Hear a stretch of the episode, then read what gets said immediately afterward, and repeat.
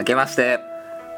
おめでとうございます。すいやーお正月ですね。正月だね。まあ今12月18だけどね。いいのよ。裏側言わなくて。いいの。まあ全然お正月の気分になれないけどまあめでたいね。めでたい、ね。本当に。いやー俺今日お餅何個食べちゃったかな。まだ数えきれねえわ。まだ2週間前だ。からねいやいや。いいのよ言わなくて。まあ、というわけでねあの、普段は僕らはね毎週日曜日しかうん。アップしてないんですけども、うん。今日はなんとお正月スペシャルでございます。スペシャル。イエイ。いやーめでたいからね。めでたいから。まああのまあ今日今回は楽しんで聞いてほしいね。そうですね。もうだらだら喋っちゃうよ。本当に。だらだらもうだらだら喋るよもう今日は。本気出すよ。本気出しましょ本気出そう。うはい、まあ、というわけで、まあ、うん。お正月というね、こともありまして、うん。あのーお正月うん。といえば、うん。お年玉じゃないですか、うんお年玉ってどのぐらいもらってました えそれは何？年いくつぐらいの時の？あそうそう年齢いいくつまでもらってましたまず。そもそも。年玉は、いくつまで？意外と結構年になるまでもらってたかも。うんうんうんうんまあ子ど親にとったら子供は子供だからね、案外20代までもらってたかもしんない俺。えそれ29までってこと？ぐらいもらってたかあマジか。うん。おもう22でストップした。急に。はあ、まあ、なんか結構あれかもね、うん。その辺結構差がありそうだよね、うん。もう高校で終わってるとかさ。あいますよね。いるよね、うん。まあねお金持ちの子とかだとねうんやっぱお年玉でゲームたくさん買う子とかがいましたよね、うんうんうんまあしかもねお年玉の前に、うんあのクリスマスあるじゃないですか。うんうんうんうんうん。うんサンタさんいつまで信じてました？サンタさん？いやサンタさんはしまあやっぱなんか物心つくさ、うん。小5ぐらいとか小4ぐらいなんじゃないかな。あんまり記憶ないけどね、うん。まあそうですよね。うん。普通はそうでしょ。うん、まあでもあやばい。あれかもしんないやっぱ俺らのリスナーやっぱり小学生ぐらいが多いからサンタさんの存在バラしたかもしんないですね。やばいやばい。すいません。なんだろこれ。なんだのそれ。やっぱさほらメインのさリスナーがさ俺らやっぱあのあれじゃないですか。8歳から10歳じゃないですか やっぱお年玉とかサンタさんとか信じてるからよくないね。よくないっすね。やっぱり夢与えるのが俺らの仕事だしね。そうそうそうよくないよね、ん。そういうのね。だから今のは反省しましょう。反省しましょうっていうかお前が言った まあ、というわけで、あのー今回も福味とお願いします。お願いします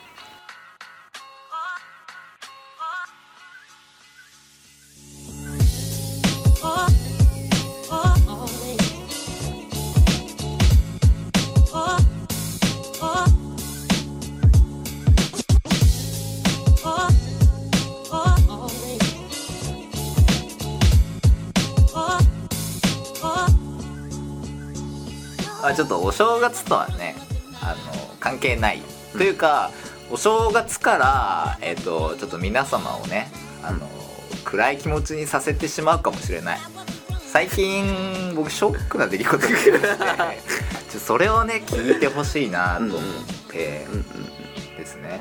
あのよくあの女性の方が男性に求める条件みたいなのあるじゃないですか、うんうん例えばですねえっ、と年収がいくらいくらとか、うんうんうん。身長がいくらいくらとか、車持ってるうん。うんうんみたいな、うんあるじゃないですか、うんでその中の一つにあの心の余裕がある方みたいな、うんうんうん。あるじゃないですか、うんうんうん。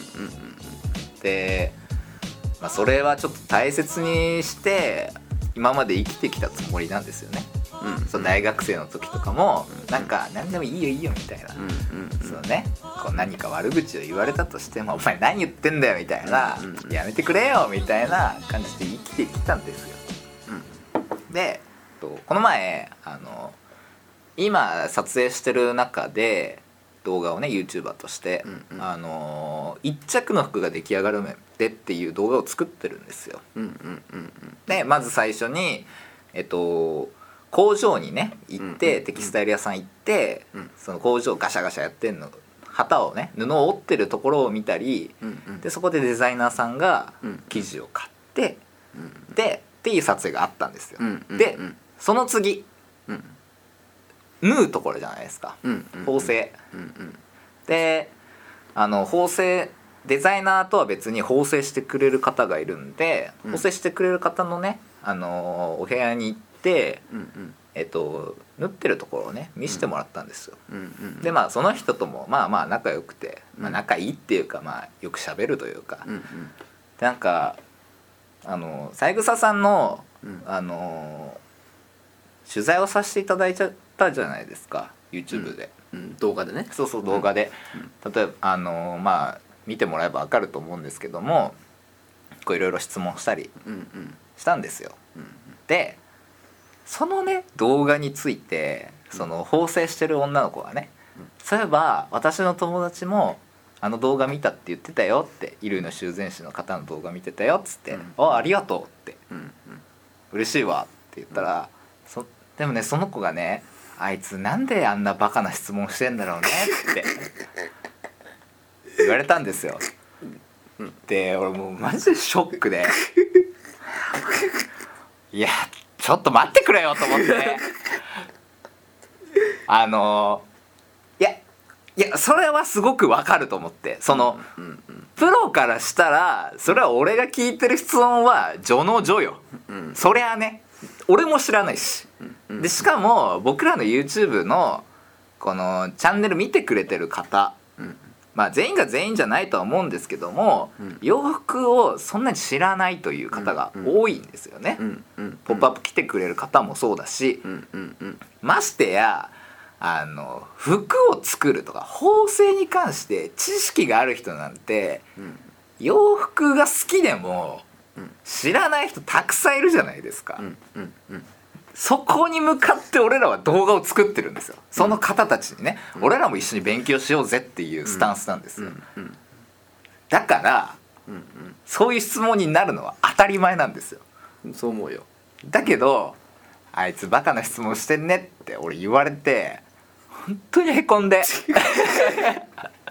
もういやもうへこんだしイラッとしちゃったんですね。うんうんつくわーと思って、うんはあと思って、うんうんうんいや俺らのチャンネルのメイン層知らねえからそういうこと言うんだろうと思って、うんうんうん。それプロプロに言わせたらそうかもしんないわ。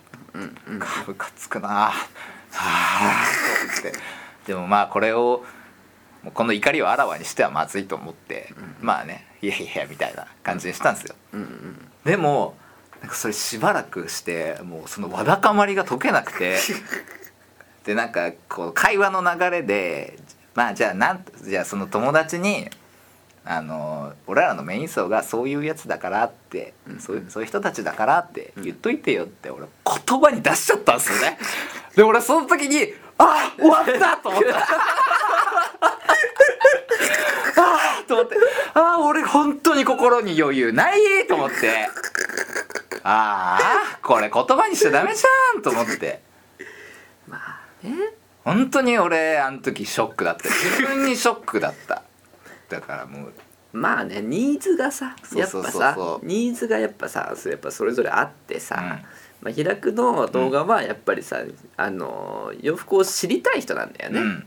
知っていきたい人でさ。そうですよね。例えば、あの俺のさ、うん。仕事に関する、うん。あのことだったらさ、うん。言ったら情熱大陸みたいなさそうそうそうそう。そういうのでやりゃいいんだよそう要は。そうそうそうそう。そうだすごい深いところはね。そうそう深いところはそれはそれでまた別のコンテンツでやるべきってさ、なんかそれはまあ別にフォローするわけじゃないけど、俺はなんか逆に言えばね、あの仕事のことに関してはさやっぱり結構聞かれるわけ。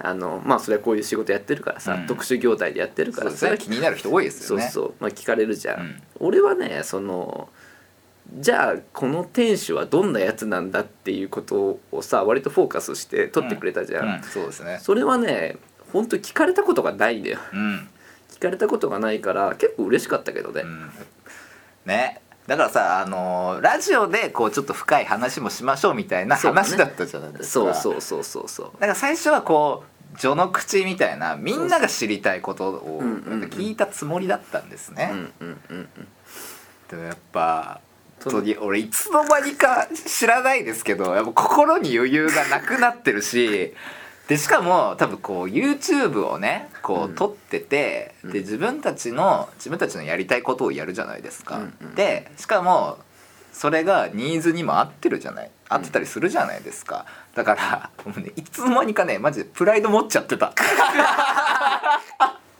本当に恥ずかしい。もうねあのあのいや友達に「なんとか」って言っといてパッて言葉が出た瞬間にその言葉がファーって言っちゃったんですよどっかに。で俺だけ「はあやばいやばい言っちゃった言っちゃった。やばいやばいやばいやばい。そううわ俺心に余裕だうわ俺自分のやつにしプライド持ってたやだーと思って。本当に恥ずかしかった。それさちなみにさ、うん。そのわだかまりは解けたの？心の。えまあ溶けてはまあ溶けたんだ。溶けてはいるかもしれない。なんかもう、うんこのこの話に消化できたことによって、まあ俺はもう大丈夫。うん。うん。だと思う、そうそうそう。っていうね。っていうのがあったんですよ。本当に。マジで悲しかったなあの時。本当に。泣きそうになったわ。やっぱね人間切羽詰まってるとやっぱね心の余裕を失う。そうだね。でしかも自分はこう今までねいじられキャラとして生きてきたのにうんうん。そこをねただ単のいじりだとしてうんうん。思っとけばよかったとも思った、うんうん。余裕がない。余裕がねえんだよ本当に。なんなんだろうな。まあやっぱ余裕がないとさ、うん。あの楽しい発想できないからさ。うん。ややめてくれよ追い打ちすんの。やめてくれよ まあまあ楽しもうよ。そうですね、うん。まあ、っていうねショックな出来事がありました最近。別にその女の子がね悪いわけじゃないから、うんそのうん。うん構成してくれる子が悪いとかじゃなくて、まあその縫製してる子はさやっぱ俺の話が聞きたかったんだよね。そうそうそうそうそう。そううんうんうん。でその伝えてきた子も、うんうん。まあ俺のこといじってくれてるからよく、うんだからそのいじりの一つとしてうん言ってくれたんだと思う、うんうんうんうんうんそう。まあ欠席裁判みたい。か陰口叩いてるみたいだけど。まあその本当にあの動画でもその女の子映っちゃうから、うんうん。まあ、まだ動画上げてないから,、うん。その女の子が悪いわけじゃないということだけは伝えたい。そう。ま あ本当に。ね思ったことを言ってくれたんだそうそうそうそうそう、まあそれも一つの意見だからそう。そりゃそう。重要な意見だな。重要なまあ貴重な意見だそう。よねだけど俺はなんかピリッとしちゃった ねそんだけそんだけ心に余裕がない、ごめんなさい申し訳ない。で すじゃあちょっと余裕の持てる、うん。まあ、しょお正月だしさ。はいはい。なんかあの余裕が持てる企画をさ。はい。ほんな余裕が持てる企画？余裕が持てるというかさ、はいはいはい。やっぱりその楽しいなっていうのをさうん。洋服好きだなっていうのをさ、うんうん。再確認お。しようか。え？これが持ち込み企画ってやつ？これねおあの温めてきた、うん。あの俺の,、うん。あのお正月スペシャルということで企画をはい。用意してるんで、はい。お願いします。お前洋服本当に愛してんのかよ。なるほど。お前洋服愛してんのかよ選手権ですね。洋服愛してんのかよ選手権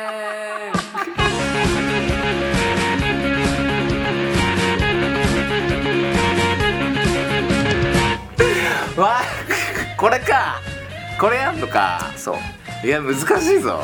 あのね、うん。ままあ軽くルールを説明するよ、はいはいはいはいはい。まあ、選手権である以上、ん。これもう戦い。確かに。点数を決めなきゃダメです。そう。ですね。これはね戦いなのよ、うんうんまあ、どっちがうん。うん洋服を愛してるのかっはい。ていうエピソードを、うん。こうお互いこう、うん披露して、うん。それに対して、うん。まあお互いがその聞いた相手うん。が採点すると、なるほど。いやちょっと言っといてきてほしかった俺はまあその最合計の、うん。まあ、どこまで喋るかはまあ全く未定なんだけど、うん。その合計点をうん。叩き出して、うん。数字が高い方があの洋服愛してる。なるほど。っていう、うん。まあ、選手権をうん。ちょっと試しにやってみたいなっていうのをあ。実は結構ラジオ始めた時からなるほど。実はやりたいなと思ってて、ちょっと言っといてくんねえかな それは。あの企画を練る会議をね毎週一回するじゃないですか。ちょっと言っといてほしかったねこの。だってさ触れといてほしかった。だってさ毎回さうん。一応さその打ち合わせするじゃんラジオ撮る前さ、はいしますねするじゃん、うんでまあ2時間ぐらいさ、うんあの打ち合わせしてるじゃん、はいしてますね。でも打ち合わせって言ってるだけでさ、あのその2時間のうちのさうん。5分ぐらいしかいつもさ、まあねただの飯会だから、ね、ただの飯食ってるだけ。どうでもいい話ほとんどしててさまあテーマを決めてるぐらいでさ。そうっすね。そうそうそう。なん確かに。か大した話いつもしてないじゃん、うん。だからまあ別にいいかなと思ってたんだけど、うん。まあここれをねいつかやってやろうとは思ってて。なるほどそれがうってつけたということですねお正月スペシャルに。お正月スペシャルにこれはもうあのダラダラ聞く。多分やることない人も多いと思うんだよね。うん。だからもうねあの垂れ流しではい。あの でも鼻で笑ってくれる程度のなるほどね。感じがいいかなと思うんです。こいつは気持ち悪いなそうそういうぐらいね。気持ち悪いなみたいなはい。ぐらいのことをやりたいわけです。なるほど、開くさうん、あの服好き？いや嫌いとは言えないでしょ。い や嫌いじゃないし。好き？いや好きだよ。好きですよ。好き？うん。好き。好き。うん。本当に？さ何回もその復唱されると不安になる。いやでも好きだよ。だってそれは服扱ってるもん。だよね。いや使ってる以上服は好きだよ、そうだよね。うん。じゃあさ、うん。愛してる？いや愛し愛してるよ。愛してる。愛してるの？愛してると思うよ。愛してる？愛してる愛してる。不安ない？不安はある。そこそこ不安ないって言えよ。いや不安ないとは言えないよ。やっぱじやっぱさ心が暗いから。心に余裕がないからさ。いやでも愛してる。愛してる。愛してる。愛してる。好きだよ。好き。うん。一点の曇りもない。ない。いやもういやもうそれはね服のことばっか考えてるからね。うん。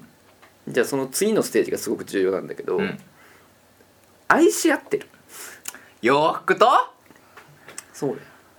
いやー愛し合ってると思うよ。だって今まで買った洋服多分一つ一つちゃんとエピソードあるもん。おお思うよ。いやね結局ね、う何が言いたいかっつうと、うん愛し合ってるかがすごく重要なわけ。なるほどね。あっちがちゃんあっちもちゃんとそう。選んでくれてんのかって話か。そう。洋服もあの自分のこと愛してくれてるっていう自覚があるのかがすごく重要なのこれをねはあ。あの確認し合いたいなってなるほど。でうん。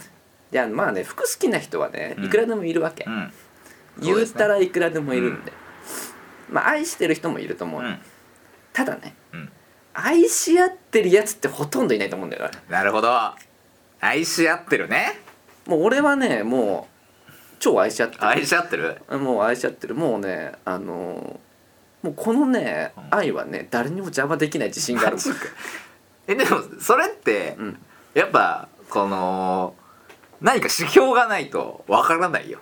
愛し合ってるかどうかは。それをエピソードでこうなるほどね。確認し合おうよっていう。あ回なんですよ。あなるほどね。そまあ先週俺は愛し合ってない出来事ありましたけどね。前回。愛し合ってない出来事ありましたよ。ううん。あったね。うん。服着てったら三枝さんの方が似合ってるとか。最悪な状態ね。俺はハイネックの T シャツで帰りましたから。脱がされて帰ってくるされて帰りましたからね。俺だなっつって。愛し合ってないエピソードありました。そうだろああ確かにね。あいつは俺のこと愛してくれてなかったもん、まあ多分買われた時点から、うん。そいつは多分俺のことしか見てないから。そっか。もうもう三枝さんのとこに行くのが分かってて俺に買われてたそうのかあの踏み台として。踏み台として。マジで。悲しい。何が踏み台だよ。あ 踏み台いやいやいや。去年はそいつめちゃくちゃ俺のことを覆いかぶってたけどね。だからそれはあのもうその服はねうん。あのもう店頭に並んでる時点からうん。もう俺のとこに来るの分かってて、うん。だけどたまたま出会えないのも分かってたわけ。なるほどね。ストレートに。なるほどね。だから 開くを踏み台にしてたまたまあの買ってくれた開くを踏み台にしてあの俺と出会おうとしてくれたんだよね。最悪だなあいつ いやもうあいつどっか行けやもうまあ愛し合ってる。まあ愛し合ってる自覚俺半端ないから。それをちょっと俺は聞きたいですね一個。まあねそのまあ服に愛されてるっていうか、基本的にもう布とできてるね、布とできてる？うん、まあは？糸とできてるね。は？もうほんとねこのあのー愛情は本当誰にもな何がどんな何が来ようともねまずあの邪魔できない。は関係性がもう。何言ってんの？何糸とできてるって？いやもう何布とできてるって？愛愛愛が深すぎて、もう家族よりも全然もう好きだもん、は糸のことが？うん、好きだね。家族よりも？もう糸のことが好きなの？好きは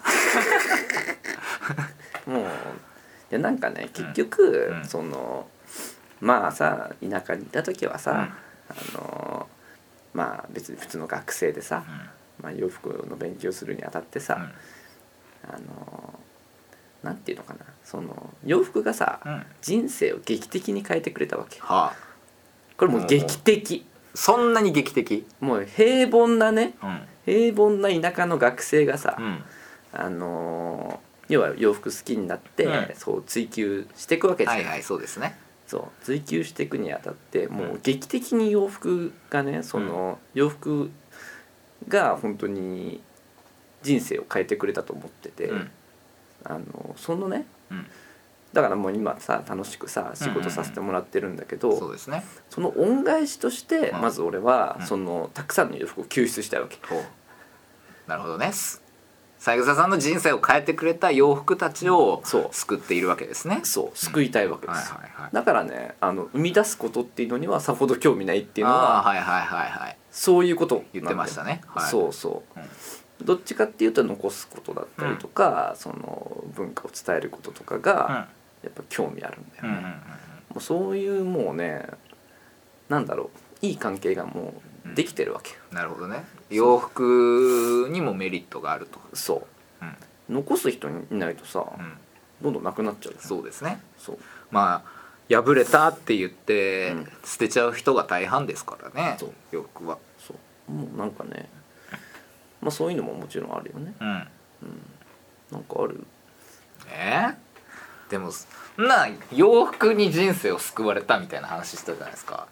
そんなん俺もそうだしって思いますよね、うんうんうんうんだってまあ洋服を扱ってる人間じゃないですか。お互い、うんうん だから洋服に人生を変えられたっていうのは絶対絶対変わらない。うん俺も、うんうん。でこれねあの自分が学生時代うんうん。あの本当にダメな学生だったんですよ、うんもう授業も行かねえしみたいな。だけど、その友達ん家でゲームやったりうん。麻雀やったり、洋服を買いに行ったりっうん。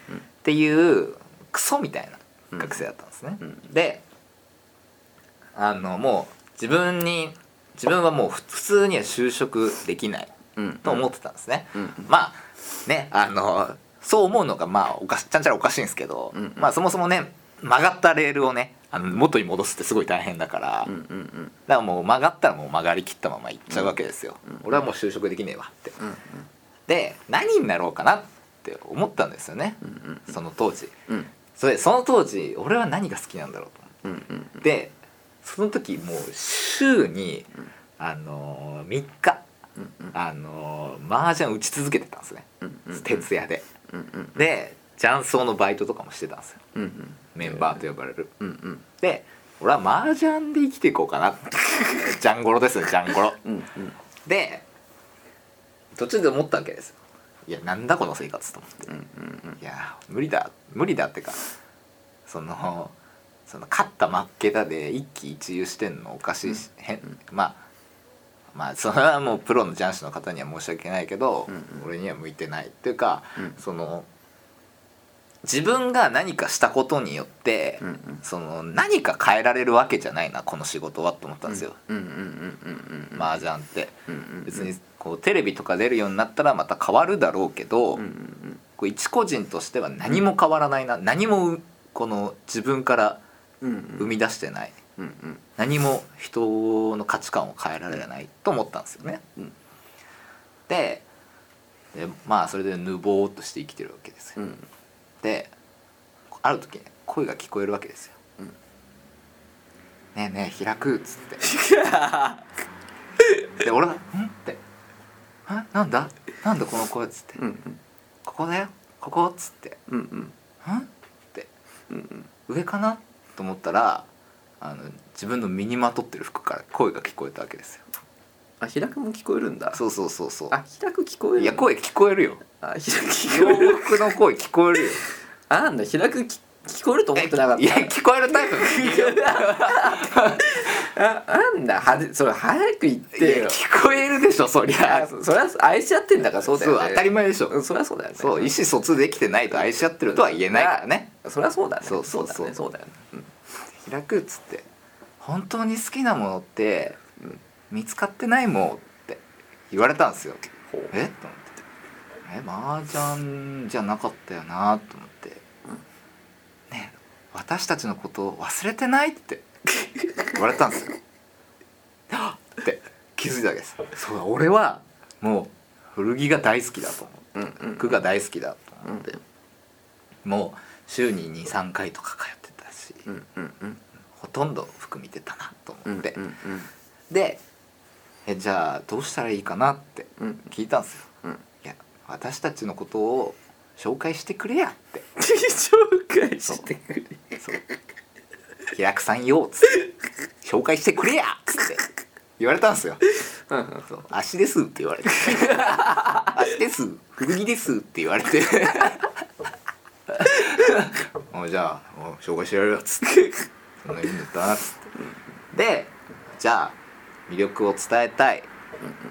で服屋になりたいと思ったんですね。古着屋になってみたいと思ったんです。よまあ古着屋になるにあたって、そのい2パターンあるじゃないですか。もう、うんうん。センってはま始めちゃうとか、修行をするか。で、まあ、どっちがいいんだろうなと思って、うん。でまあそれもね聞いたんですよ。服に、うん。どっちがいいかなっつって。そしたら服の方が「いやひれくせん」っつって「あのー、始めちゃった方がいいんじゃないですか?」っつって 言われて「OK」っつって始めたわけですよね。うん。うん。でそこで古着屋になるんだったらなんかせっかくだからまあ理念みたいなの欲しいな。うんうんうんうん。と思って、うん。うんで古着屋の嫌なところというか嫌なところって言ったらすげえ語弊あるな。うん古着屋の難しいところって、うんうん。あの入りづらいとかうんうん敷居が高いとか、うんうんっていうのがね一番最初に思いつくと思うんですよ。うんうんうん。でみんなに俺はこの俺が今身にまとってるね古着さんたち。うんうん「怪しいです」って言ってる古着さんたちをみんなに知ってもらいたいから、うんうん。だからこうなんだそういう垣根をねうん。こう取りたいなと思ったんですよ。うんうんうんうんうんうんで、うんうん。YouTube を始めたわけです。なるほどね。そう。ななんか本当ごめん。なんかあの当然声なんて聞こえてると思ってなかったしすごい気楽のこと過小評価してたわ。本当、うん。なんかちゃんとそのステージまで、うん。まあこっちのステージだよね。聞こえるステージ。聞こえるステージ。来てると思わなかったから、うん。それは謝る。うん。素直に。でしょ？うんだ愛しちゃってるよ今。うん「足です」ってすぐ言ってくるうん「足です」っつって。まあまあそういう過小評価も込みで、まあ50点かな。あ50点50点か、あでも三枝さんのエピソードにも俺つけなきゃいけないですよね、うん。まあねあのーその服を救出するだとかっていうのって実際に今ちゃんと成し遂げてるからうん。まあね。まあだけどちょっとね あのそのなんだろうそのねこの愛し合う、うん。その何この愛し合い始めたみたいなところのエピソードがねちょっと弱かったのよ。その、うん。サクッと人生変えられたみたいな、うんもううん人生変える出来事ってそんなサクッとじゃないはずなんだよ。うんうんなんで俺は65点。ちょっと勝ってる。ちょっとだけ勝ってる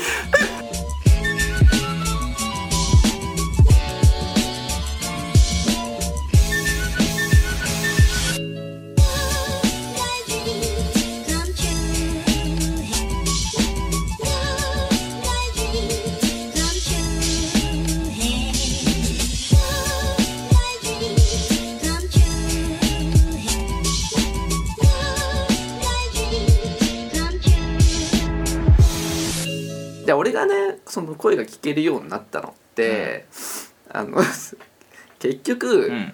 あの突然聞こえたわけじゃないんだよね。おおあそうなんですね。突然聞こえたわけじゃなくて徐々に聞こえるようになったの、うん。うん初めさやっぱ洋服をさ、あのー見る時ってさ、うん。まあ洋服知らない時よ。うん。時ってさあのー要はさデザインからしか見るうん。ことないじゃん。そうですね。デザインから判断するしかないじゃん、うんその時はもう全然聞こえなかった。うん。全然聞こえなくてさ、あのーやっぱ洋服をね、うん。こう構造的にね勉強し始めるにあたって、うん。あこうなんだみたいな。うん。洋服ってこういう風にできてるんだ、みたいなさあの気づきがあるわけじゃん、うん。そうするとねだんだん聞こえてくるわけうん。なるほどね。そう合ってる合ってるとか。あーそういうなるほどね。そういうことそういうこと。やっと気づいてくれたみたいな。さ結構ああれなんですね。この優しめの方のタイプなんですそうそうそう。俺結構江戸っ子タイプ。わしです そうなんかねそう冷静に考えた時。うん。それなんでなのかって。うん。冷静に考えた時に、うん。結局さ、うん。デザインだけねこう表面的に見るのってさ、うん。まあそれをねた仮に女性として例えるよ。はい。女性として例えるとするよ、うん。そうするとさうん。結局さあのー要はさうん。見た目がいいだけでねはいはいはい。あのー判断うんしてるわけよ、うん。してたわけよ、はいはい俺はね。はい。俺のケースで言うとね。なるほどね。面食いだったわけですね。そうそうそう、はい。見た目だけで判断してた。はいはいはい。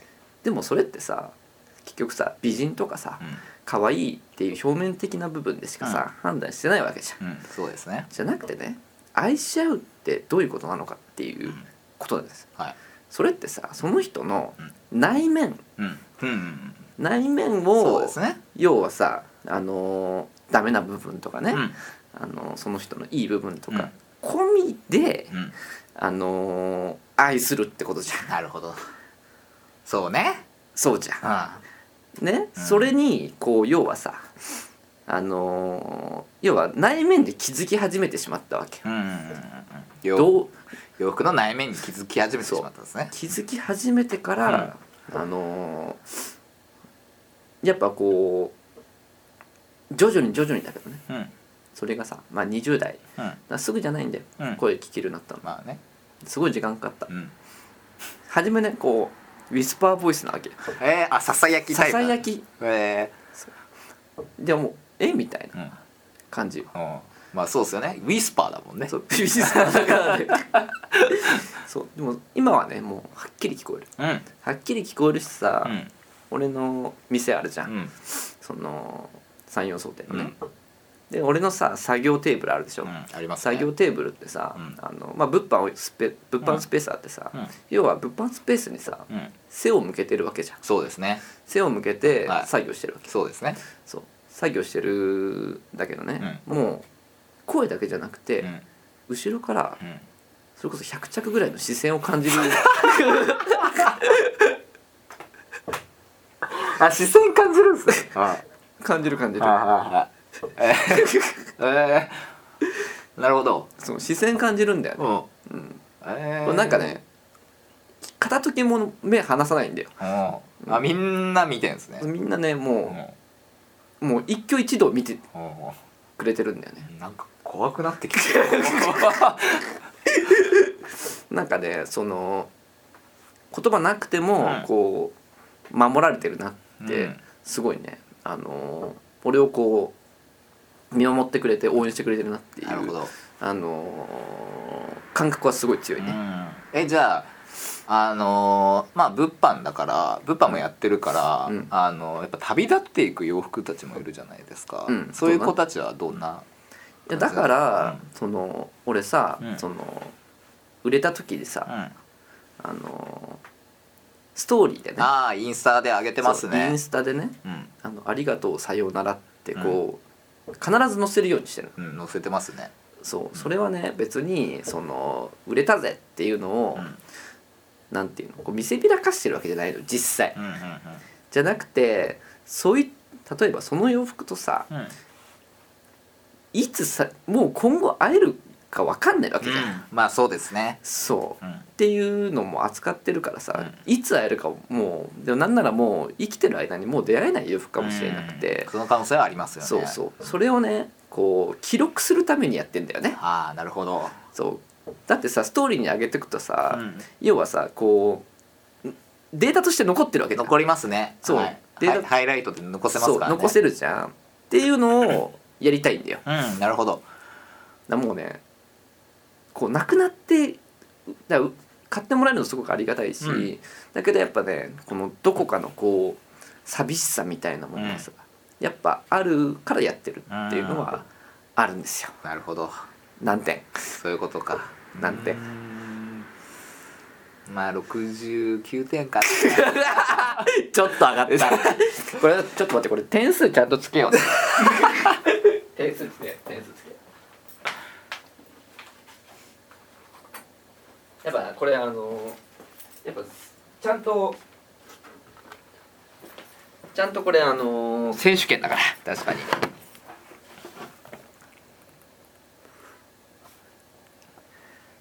まマジで点書いてるんで。最初が？65点。はい。69点。69点。150点。はい。そっか、うん。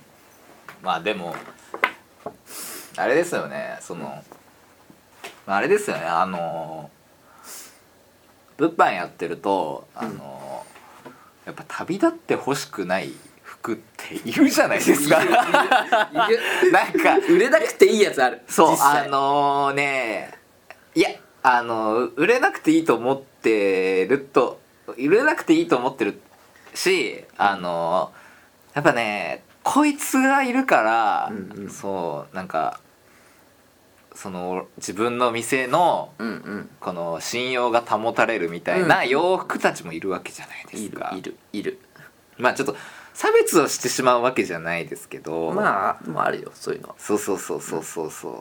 だからねそいつがねあの売れそうになる瞬間とか すごく怖い。たたまに「えこれ買っちゃうの?」みたいな。あるあるある。あ のやっぱとんでもないアイテムとかあるから、うんうん。で「これいくらですか?」みたいな聞かれて「これここいくらですよ」って言って「えなんでこの値段なんですか?」みたいなで、うんうんそいつのそのこいつはい何なのかっていうのを説明するじゃないですか。うんうんでそうするとその魅力が伝わってうんうん「えじゃあ欲しいです」とかって言われると「あー待って待って待って待って」と思って「うわどうしようどうしよう」と思って「えー」と思って「今から1万あげちゃう?」みたいな「えー」みたいな「えこの人今5万で買うって言ったけどえ今から7万って言っていいかな」とか「本当は言ってほしくないんだよな」みたいなやつやっぱいますよね。いる。いる。いるのよ。いるよ。まあ。まあね、まあ、確かにさゆすさんの話を聞いて確かにそいつのことを記録しておくっていうのはすごくうん。大切だなと思ったわ、うん。いやーいますね、うん。まあでも俺あれなんですよ。あの、まあ、さっき声が聞こえるっていう話だったじゃないですか、うん。俺もその瞬間的に聞こえたわけじゃなくて、うん。あのねかぶせてくるそう瞬間的に聞こえたわけじゃないそんな「足です」っつって「足です服です」って「平久さんが今着てる服です」とかじゃなくてあのー古着屋さんにすごく通ってた頃最初の方とかまあ古着屋さん以外もうんユニクロだとか無印だとかそういうのにも通ってたまあなんなら無印はねバイトしてたぐらいだからあのあのーであのたくさん洋服着るじゃないですか、このどんな服が似合うんだろうとかうん。って、でなんだこのアイテムよくわかんねえな。とりあえず着てみようっていうことって結構あるじゃないですか。でだんだんね、うん。あのーなぜか知らないですけど店にねパッて入った瞬間に、うんなんかちょっとだけねあのね輝いてるやついるんですよ。発色してるやついるんですよ。なんかうわーって。うん。わーって。でえこの光なんだろうと思って近づくわけじゃないですか。でそうするとなんか着てみたくなるんですよね。うんうん。その光にいざなわれて。でこうやってパッて着るとめちゃくちゃ似合うんですよ。はあはでまあでも他にも見たいからその光ってるやつ以外のやつも着るんですよ。全然似合わないですよ。あうん。だから確認でね一そう応着るんだよね。そう。ある時からもう似合う洋服がどこにあるか分かるようになったんですよ。うんうん光のおかげで。だからもう呼んでんすよね。はあはそうそうあなたあなたがオーナーになるための洋服なんだよっていうのが俺は最初でしたね。うんうんうんであの 無印でねバイトしてた時うんうん僕は洋服部門といううんうんうん。衣服部門だったわけですよ。うんうんで、まあ、いろんな人のね、うんうん。あのー接客をするわけじゃないですか。まあこの在庫ありますか？みたいな、うんうんうんうん。まあ取り寄せてくださいみたいなのもあるわけですよ。でまあフィッティングルームとかだと、あのーこれに似合うアイテムって、あのーある？みたいな。すごい聞かれるんですよ、で最初の方俺もな分かんないけどとりあえずいっぱい持ってくかと思って、うん何着か持ってってこう渡すみたいなことだったんですよ、でもそれもある時から変わるわけですよ。これに似合う私の体型に合う洋服どれか分かるって、うんうんないってうん聞かれて。俺はもう無印良品テリトリー。うんうん全ての商品分かってる。うんうん。洋服に関しては、うんだから「あちょっとお待ちください」って言ってフィッティングルームからこうやってねあの見渡すとねこうやってとあの光り輝いてるんですよ。私私っつってそう私持ってってっつって。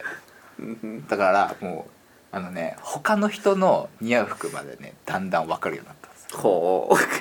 これすごいでしょ、いや正直ね。うん。正直うん、平久がそのステージにいると思うまたか。ごめんなんかてっきりうん。あのー本当過小評価してたわ。いや。本当に。平久もなんだね。そうそう。そうなんですよ。やっぱ見えます？光り輝いてます？うんもうあのーすぐわかる。うん、うん。そうもうすぐ分かんの。すぐわかるよね。うん。なんかね逆に他の自分に似合わない洋服、うん。まあそれ自分の服を探してる時は、うん。やっぱあのね自分に似合わない洋服がねちょっとね焦点がねずれて見える、うんちょっとぼやけんあ平久もか。そうそうそうもうなんかさもう光ってるとさ、もうなんかもうそれしかもうほぼ焦点合わないもんね。そうそうそうそうそう。もうねまあそのまま着て「あはいはいはい」っつって「じゃあうち来ようね」っつって。即買いです。まあ光が見えてる、まあ、光はもう見えてる。ほー。んなるほどね。うん。そんな感じですいやーこれ何点かな？70点。お結構だね意外だった。いや平久がそこまでいそのステージまで上がってるとは。もうもう自分のテリトリーならもう大丈夫。もそこまでいってると思わなかったな。う直接聞いてくれれば。うん。あるものなら大丈夫です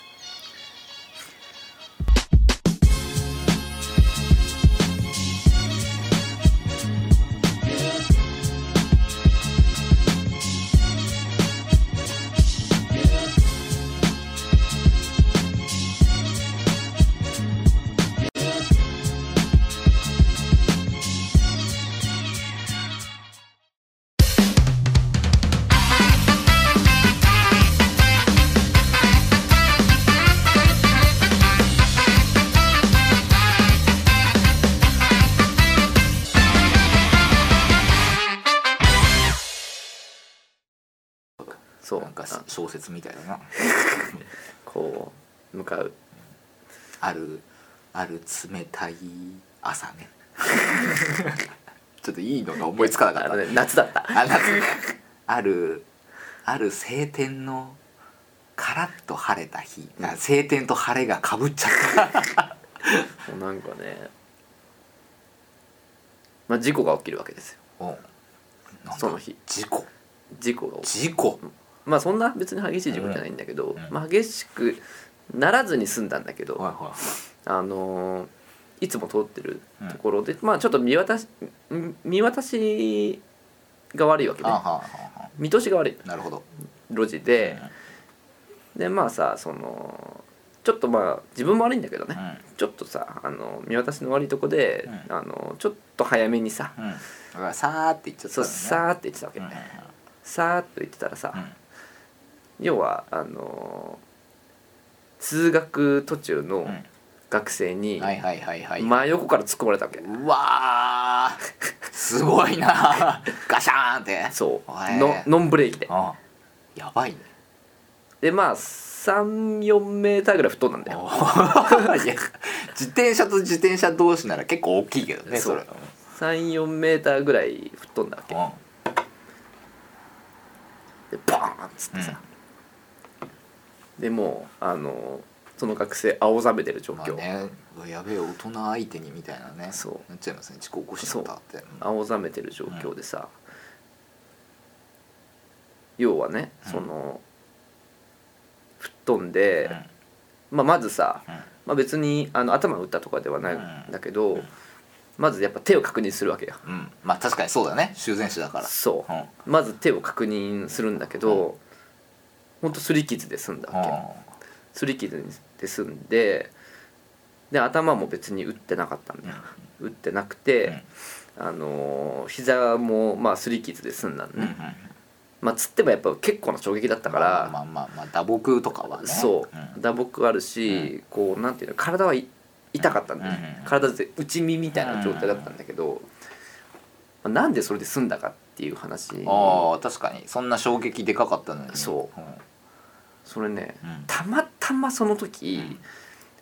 あのー仕入れの商材が、うん。あの家に届いて、うん。それをでかいバッグに、うん。あのーその仕入れの商材もまあ会社に持ってくっていうんで、うん。まあめん洗って、うん。普段はまあそんなことないんだけど、うん。まあまあな量容量のバッグにうん。パンパンに詰めてたね、ほうほうほうほうほう。なるほどパンパンパン。パンね。っていうね結構重かった。重いぐらい肩にこうずっしりくるぐらい。パン布結構さ、おうん。あの詰めると重いじゃん。そうですね。もうパンパンに詰めてて、で吹っ飛んだ時に、うん。背中から飛んでんだよ。うん。ファーって。ふわーっつって。うん。で、布が助けてくれたんだよねなるほど。背中に背負ってたから背負ってたから背中から落ちてもそうその衝撃でそれがクッションになってくれてわすごい、うん、もうねその時に、ま、もう確信したよね。もうもう愛されてる。これはもう間違いない。もう裏取れたと思った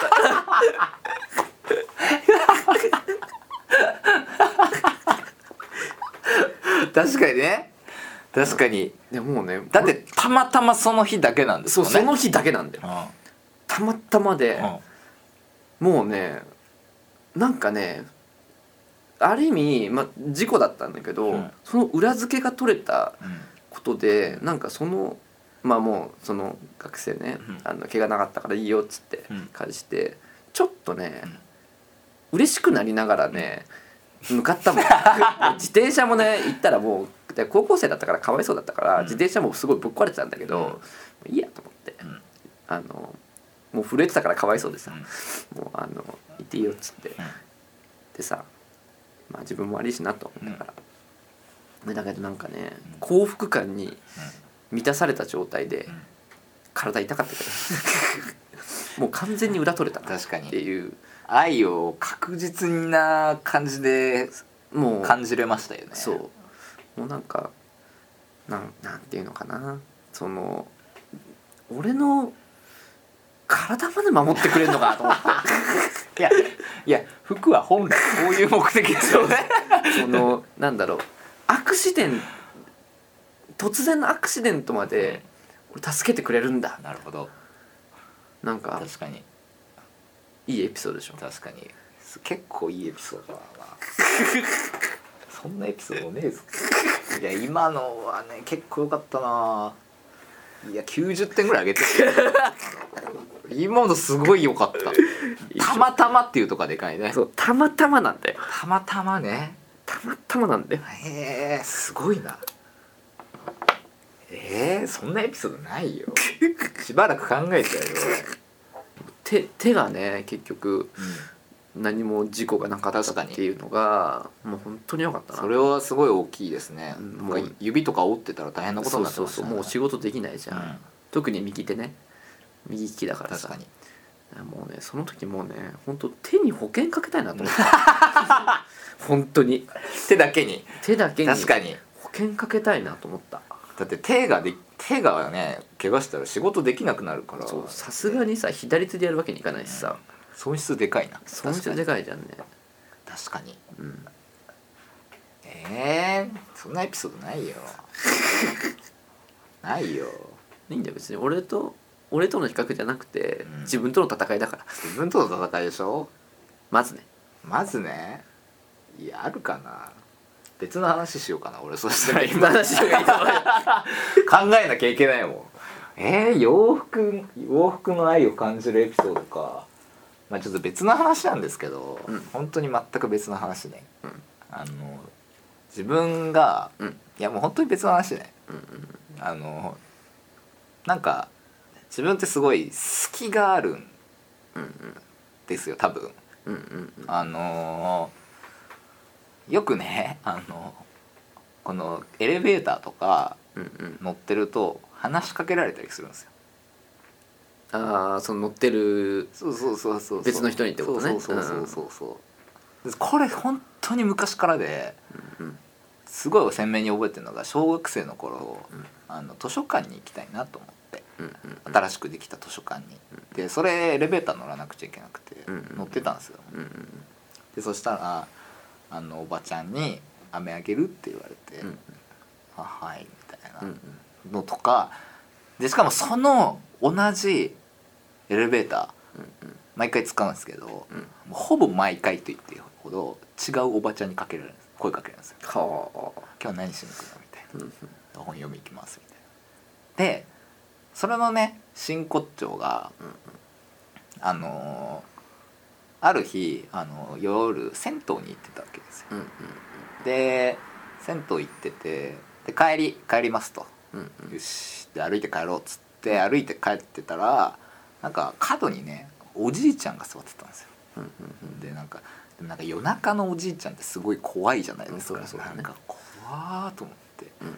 でこう歩いてたら「あすいません」って言われて「うわっ!」みたいな あ怖ーと思って「えー、何ですか?」みたいな「あの家まで送ってください」って言われて怖っえ？ー、と思って「え？ーまあまあいいですけど」みたいなであの鍵がねここにあるからこの鍵をちょっと持ってもらいたいんですよみたい怖なっでまあここっていうのは腰にね、うん腰の腰ベルトのところに、あるから取ってくださいって言われて「あ分かりました」っつって、外そうとしたんですよ「あいやいやそうじゃなくて」って言われて「ん?」と思って。うん「え鍵取るんですよね」っつって「あそうだよ」って言われて。でこうやって鍵取ろうとして手をねこうかけてカチャって取ろうとしたら「いやそうじゃなくて」って。これはね2回ぐらいか繰り返したんですよ。よくわかんねえなと思ってどういうことだろう？と思ったら。そしたらこの鍵を俺が手で持って持ちながら犬の散歩みたいにおじいちゃんをね引いて持ってってくれっていう意味だったの。なんじゃこりゃと思って。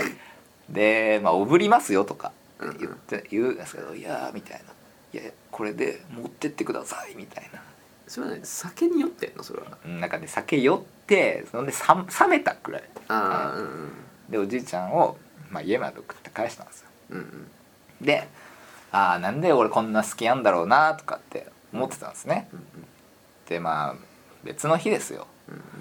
ラーメンフェスみたいなのに行ったんですよね、うんうんあのでこうラーメンフェスってこういろんなラーメン屋がね、うん並んでてうんでそこに好きなところに並んでうん食べるみたいな、で俺が並んでてでなんか一人で並んでると他の人の会話とか聞こえるじゃないですか、うん。で前のカップルがなんかすっげえ喧嘩してんすよ。うんなんかうんとなんかすごい混んでるねみたいな。うんうん。でもうあのラーメン屋終わっちゃったらしいよみたいな、うんで男の人がなんかまあじゃあ違う日にすればよかったねみたいな。うんで彼女が「いやでもあんたが行きたいから来たんじゃん」みたいな「だから違う日にすればよかったじゃん」みたいな「うんうん。いやあんたが今日来たいって言ってるから今日来たんじゃん」でもそのオウム返し。うんうんでも喧嘩してるの。でなんかうわ隙があるからこういうことって起きんのかなと思って、うん。そのなんか醸し出すオーラみたいなのがうんうんうん。あって、こうなるのかと思ってまあまあまあと思って。で飯食って、うん。で、うんあのパフェ食いたいなと思って、うん。でパフェ屋さんもあったんですよ。うんうん。パフェ並んだんですよ。うんうん。でそしたらまた同じカップルが前にいたんですよ。俺の前に。またやってんですよ。同じこと。ほぼ同じこと。うん。なんかなこのカフェのそのパフェのねパフェ屋さんのその日の目玉みたいなのがもうなくなっちゃったんですよ。でもうもうこれないんだってっつって悲しいねっつって私これ食べたかったわって。うんうん。言ってそしたら彼氏が嫌だから別の日にすればよかったじゃんみたいな。はあみたいな彼女がだからあんたが今日来たいって言ったんじゃんっつって。めちゃくちゃ喧嘩始めるんですようわー怖えもうこれ俺飛び火したら嫌だなと思って飛び火しないだろうけどなんかすごい不穏な空気が周りに流れるじゃないですか、ですごい嫌だなと思って、まあ、パフェ買ってでまた椅子に座って食べてたんですよ、うん。でそしたらね急にテーブルバーンって叩く音聞こえて「もうええ!」って え？っと思って見たら今度は違う家族が喧嘩し始めたんですよ。はははは。であのお父さんと子供とお母さんがいて、うんうん。で息子がちょっとあのぐずって、でうん。お父さんにうん。なんかちょっと甘えてたんですよ。うんうんうん。でお母さん的にはやっぱりいつも育児してんのに、うん。なんでこういう時は親父に行くんだみたいな、うんうんうん。もうあんたほんとそうみたいな。うん。ほんとやだもういい帰るからとか言って。もうもう椅子もブワーッつって出てくる。でおお父さんがそこに油を注ぐような感じでね「お前みっともないからやめろ!」っつって言うんですよ。でももうブワーバチバチバチってなっなるわなてお母さんがお父さんの顔を殴ってえーそこまで終わったパン帰るもうえもう俺のせい？みたいな。もうええみたいな。っていうねエピソードがあったんですよね。これ何点言って二度あること。もう服関係ねえじゃん。好き好き好きがあるなと思って。二度あることは三度あるだいやその時さ、うん。あのそういう原因をふ服の視点から考えようか。そその時何着てた？その時何着てたかな。あその時はあのヴィンテージの服を着ることに疲れてうん。普段はミリタリーのパンツとかしか履かないけど、うんうん。その時はリーバイスの66前期うんうん履いてうん。であのコンバース履いて、うんうん。上がオードリーの「オールナイトニッポンの」うん。あのグッズのパーカー着てました。あー。そうそう多分原因それだな。これ？やっぱり。えやっぱりとかじゃない。やっぱりなわけないからね。多分原因それだな。それ？多分さ自分がうん。本来、うん。あのー着なきゃいけないじゃないけど、まあユニフォームみたいそうなね愛さなきゃいけない人に対してやっぱりこう一旦距離取ったわけだよね。うんそうそう。なんかねその疲れちゃったのよ。その,、うんうん。その前日前前日と前々日が、うんうん。そのこの前ね「人の輪」っていうイベントがあって、うんうんその人の輪でね古い洋服見続けてうんうん。ちょっと疲れちゃったんだよね、で結構最近とかで そうそうそうそう。ちょっと疲れちゃったの。なんかああと思って。うんまあこんなに見なくていいなって思ったんですよね、一瞬。うんうんだから自分は、うんうん。とりあえず今はちょっと違う格好しようかなと思ってうんうん。それを着たわけですよ、まあ原因それだねこれか。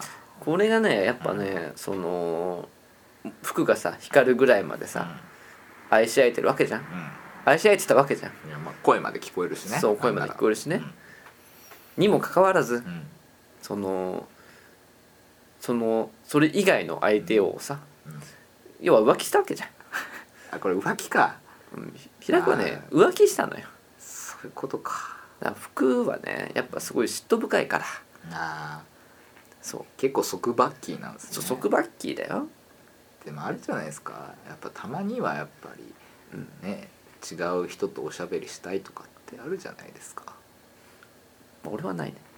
俺一途だか乗ってこいやそこ あなんで俺みたいに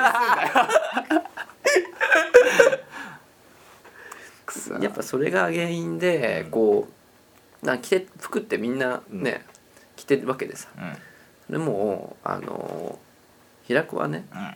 そのみんなそのフェスで着てるうん。服から、うもうあのあいつなんか浮気してるらしいぞみたいな。え？こうみんなから言われてたんだよね。みんなから噂されてたみんなからあの標的になったんだよね。なるほど。あいつちょっとおかしくねえかみたいあいつ普段着てる服じゃねえな。なおかしくねえあいつみたいな。村八分状態でなるほどね。そう村八分状態で、うん。あのーそういうとこに行くとさやっぱりさこう周りまで不幸にするよね。そうそっか。そうだよ。そっか。それもはマジで反省した方がいいよ。いや。怒るよ。代わりに。怒るか。ええいやでも俺割とオールだオーオードリーの「オールナイトニッポン」のパーカーは結構着てるけどな。それね捨てた方がいい。ええだやだやだやだやだ捨てたくない。それさやっぱさその着るシーンもさやっぱあるじゃん。まあまあまあ TP はありますよ服って。そう、う。ん。でそれはね、うん。そのやっぱさ服をさ輝かせなきゃいけない時ってさやっぱ人前でさ、あのやっぱ綺麗に見せてあげたいじゃん。まあそうですね。愛してる以上はね。はいそうですね。そう愛してる以上はね、それをねあの例えばコンビニ行くとかさうん。近所のスーパー行くとかさ、うそういう時はいいわけよ、んなるほどじゃあ俺はその時にうん。その服よりもうん、オードリーを愛してしまったということそうだなんですね。ね。そうだね。なるほど。そりゃ嫉妬するよ。そっか。いい加減にしろよ。なるほど。バカ。えオードリーへの愛は別だと思ってた。いやそれねあのもう服になってる以上はだもうまずいよそれは。あーまずいのか。そそっか。服になってるから。そっかそれはもう嫉妬の対象村八分よ、あーそっかでもあれ着れねえな。うん、いや来てもいいんだよ。まだコンビニ行く時とかはね。そうそうスーパー、いるけどね近所のスーパー行く時とかそういうのはいいんだよ。くそあれ結構気に入ってんだけどな。そっか。今度今度万がう一、ん。あのうちの店にねうん。あのそれ着てきた日には、もうんう裁断ばさみで八つ咲きだよ。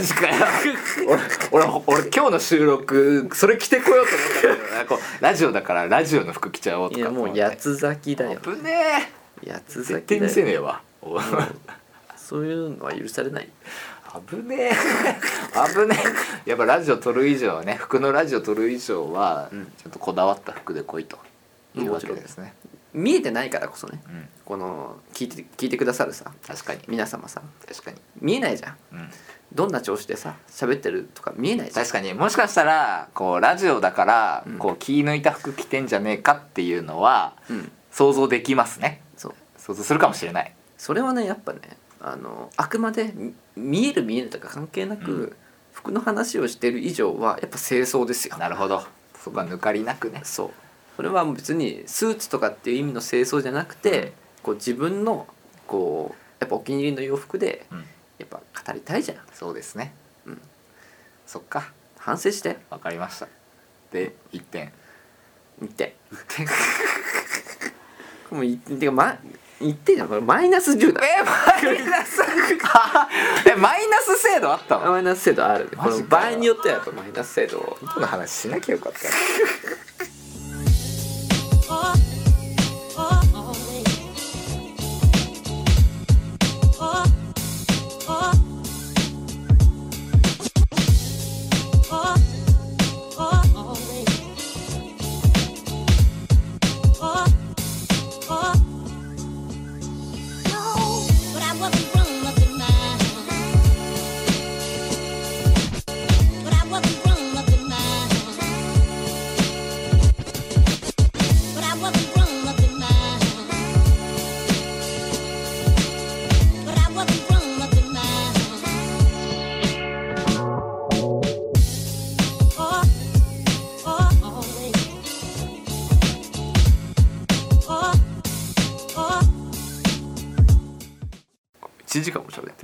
もうそんな？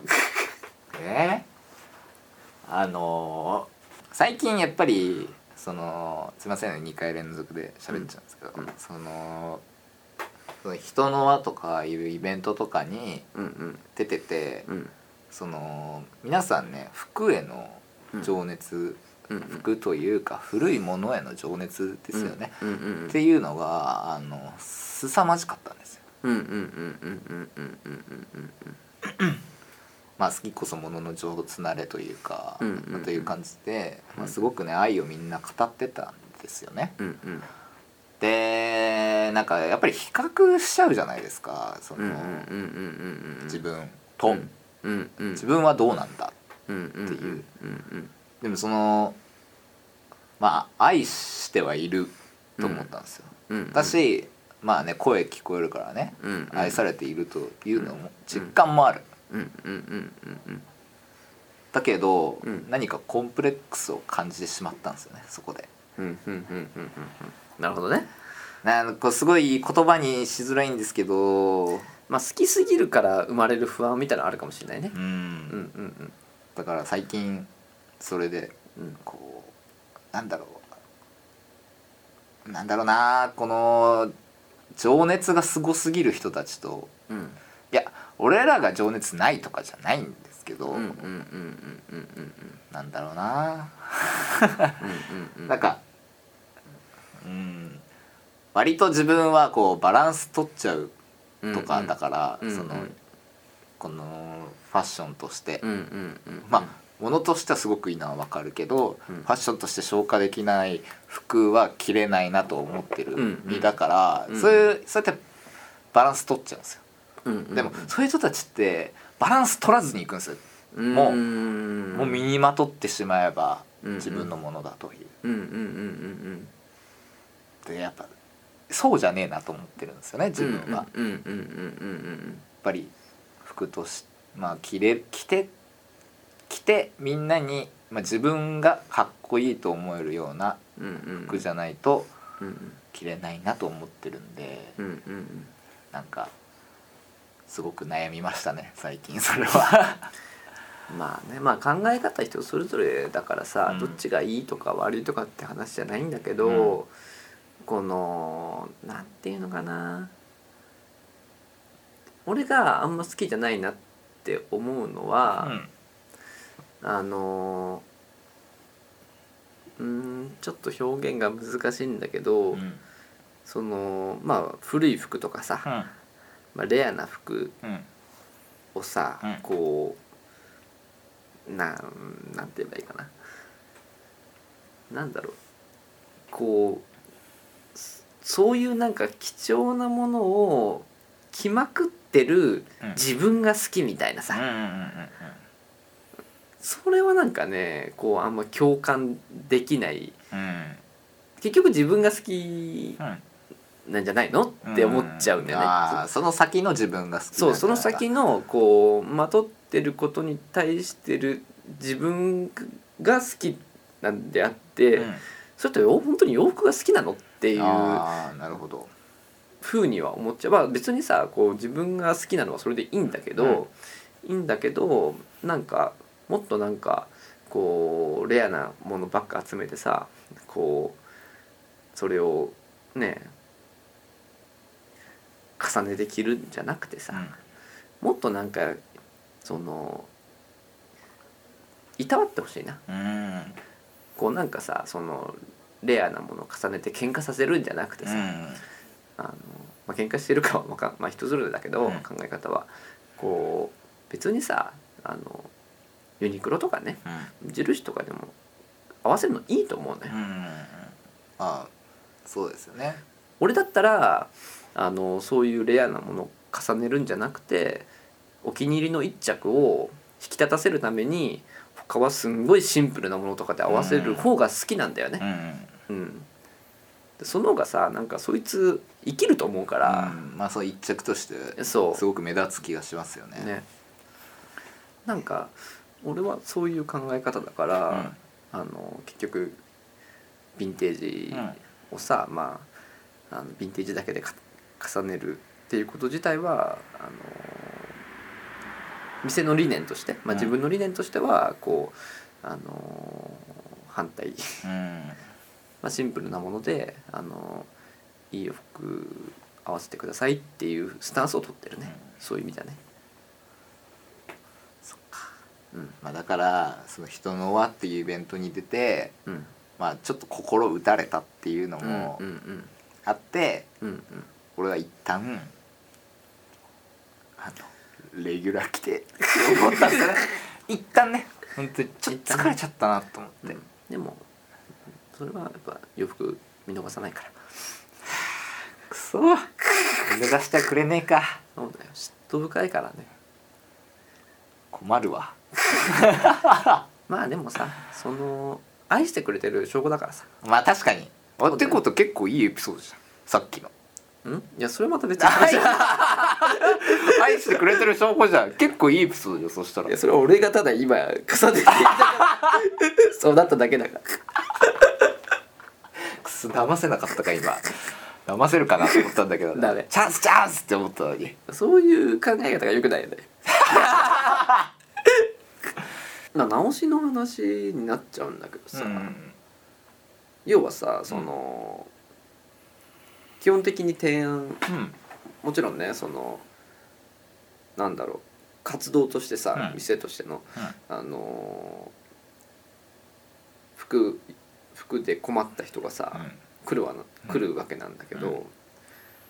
あのー結局さそのヨーロッパヴィンテージ扱ってたりとかさ、うん。まあ、いろんなさメディアに出てたりとかするわけじゃん。そうですね。でさ要はねそのクローゼットに眠ってる、うん。要は洋服うん。をこうさそういうメディアとか出ることによってさ、うん。あそういえばこんな洋服あったっていうさ、うん。気づきになってほしいなと思って。そうですね。その三枝さんのメディアを見ることによってそクローゼットを掘り起こす。う掘り起こす、そういえばあんなのあったみたいな、うん。そういえばそういうのあるじゃん、うん。みたいな。これ直せばもしかしたら生きるかもしれないっていうさ、あのーことがしたくてこうメディアとかさ、うん。出てるんだよね。うん。でなんかさ、あのーまあ、そういう洋服をさうん。そうそれが実はさ、あのー思い入れのある服だっうんたんだけど、こう要は時代的にさうん着れあの形がやっぱりみたいなさ、でこうしまい込んでたりするわけね、うんそうするとさうん。まあでそういう依頼が来てさ、うん。直してあげるわけじゃん、うん。そうするとさまず依頼主さんねうん。めちゃくちゃ喜んでくれるんだよ、うんこんな喜んでくれるみたいな。うんでもすっごい嬉しいわけ。うん。これ嬉しいじゃん、うん自分がねあのいじってさ、うん。洋服いじった洋服をさその自分が思ってる以上に喜んでくれるケースが結構あって、嬉しいじゃん。うん。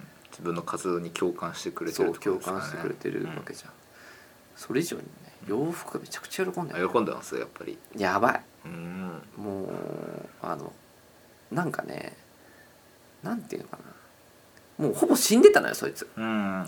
ほぼ瀕死状態。うん。でもゼーハゼーハ言ってるわけ。うん。らまあ言ったらさ俺医者みたいなもんだから。まあ洋服の医者みたいな洋服の医者みたいなもんだから手術。うん。オペをすると。オペをする、はい。まあ、大手術だったりするはいわけそれが、はいはい。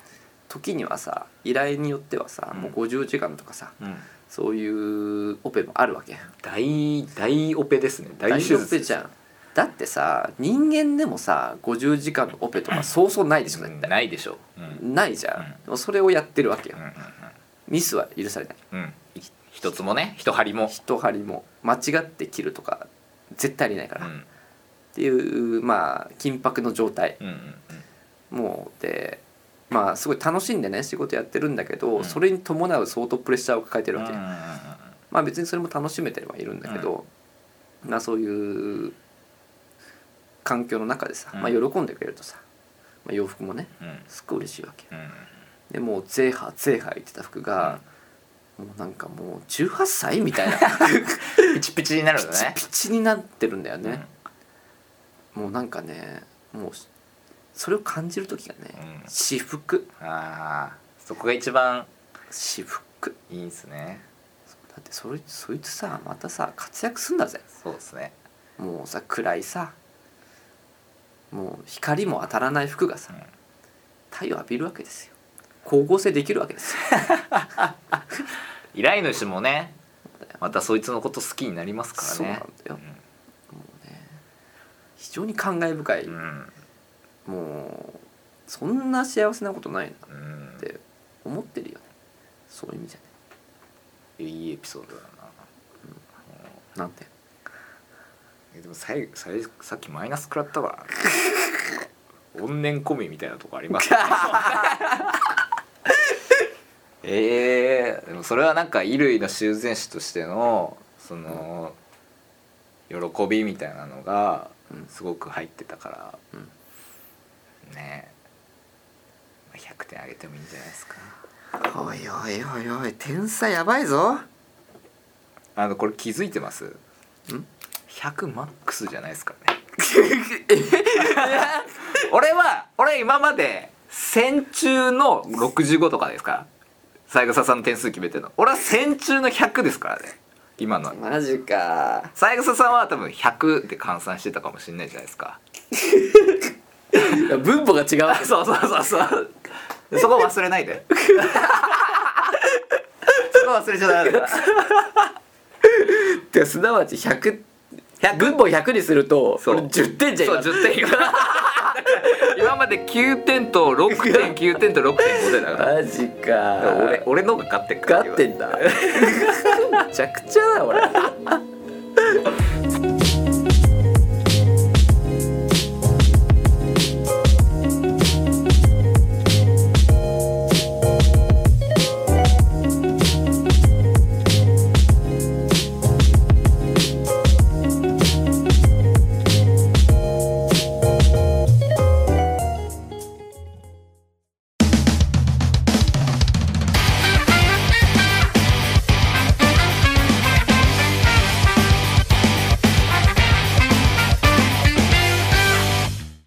冗談は置いといてね。冗談置いといてね。まあ確かに接客業自分は接客業やってたからな。接客業って割とありきたりだと思うんですけど、うん。その喜びを感じる瞬間って、まあ、やっぱりね満足して帰ってくれるっていうのはやっぱり一番嬉しいですよね。そりゃそうだよ。まあその喜びを知ったのは俺やっぱりその無印時代のバイトではありましたけどね、そのなんかフィッティングルームとかで、うんやっぱりそのどれが似合うかみたいなのすごい聞かれるから、うんうん。で自分はねこの接客スタイルとしていいか悪いかは分からないうんうん。けどなんか正直でいたいなと思って、その使いづらいアイテムだったりとかいるカラーリングとかってあるじゃないですか、うんうん。そういうのってあのーねなるべく選ばないようにとは思ってたんですよ、うんうん。使い回しがしやすしづらいとか、うんうんでもその人がめちゃくちゃ合ってたらそういうのす進めたりはしましたけどうんうん。なんか接客しててやっぱり正直に言ってくれるっていうのが、うんうん。なんかすごくあの、ね、評価を受けたんですよね、うんうんうん。そのいろんな人から。うんうんうんなんかこんなに正直にあっけらかんという人いう接客みたいなのあんまり受けたことないみたいな、うんうんうんでそうするとあれじゃないですか。あのまたうん。平久さんにお願いするわみたいなことうんうんうん言ってくれるわけじゃないですか、うんうんもうね接客のそのもう最もいいところだなって。うんうんうんうんうん自分自分にお客さんがついてくれる、うんこの人に任せればうん。洋服は安心だってうんうん思わせる、うん思わせるって言い方？思ってもらえるっていうのはすごく幸せなことだなと思いました。うんうんとかねあの正直接客に関しては無印はね本当に良かった。へえ接客するようなイメージないからうん。結構意外だね。うん、そういうイメージないないないかもしれないですけど、うん。でもねやってあげればいいやれ自分からやりに行けばいいっていうんうんうんううん。話だったんですよね。うんうんうんうんうんうん俺やっぱああいう淡々とした感じ好きじゃないから。うんうんうんうんうんだねやっぱ嬉しいっすよね。そうなんかさ不思議なもんでさ、まあ今さあのネットで買う時代でさ、うん。あのまあ、それはそれであのそういうニーズがあるからいいと思うんだけど、うんうん。あの接客する機会っていうのが多分これからどんどんどんどん失われていくそうですね。少なくなってきますね。少なくなっていくだろうなっていうのはまあ想像できるじゃん。うん。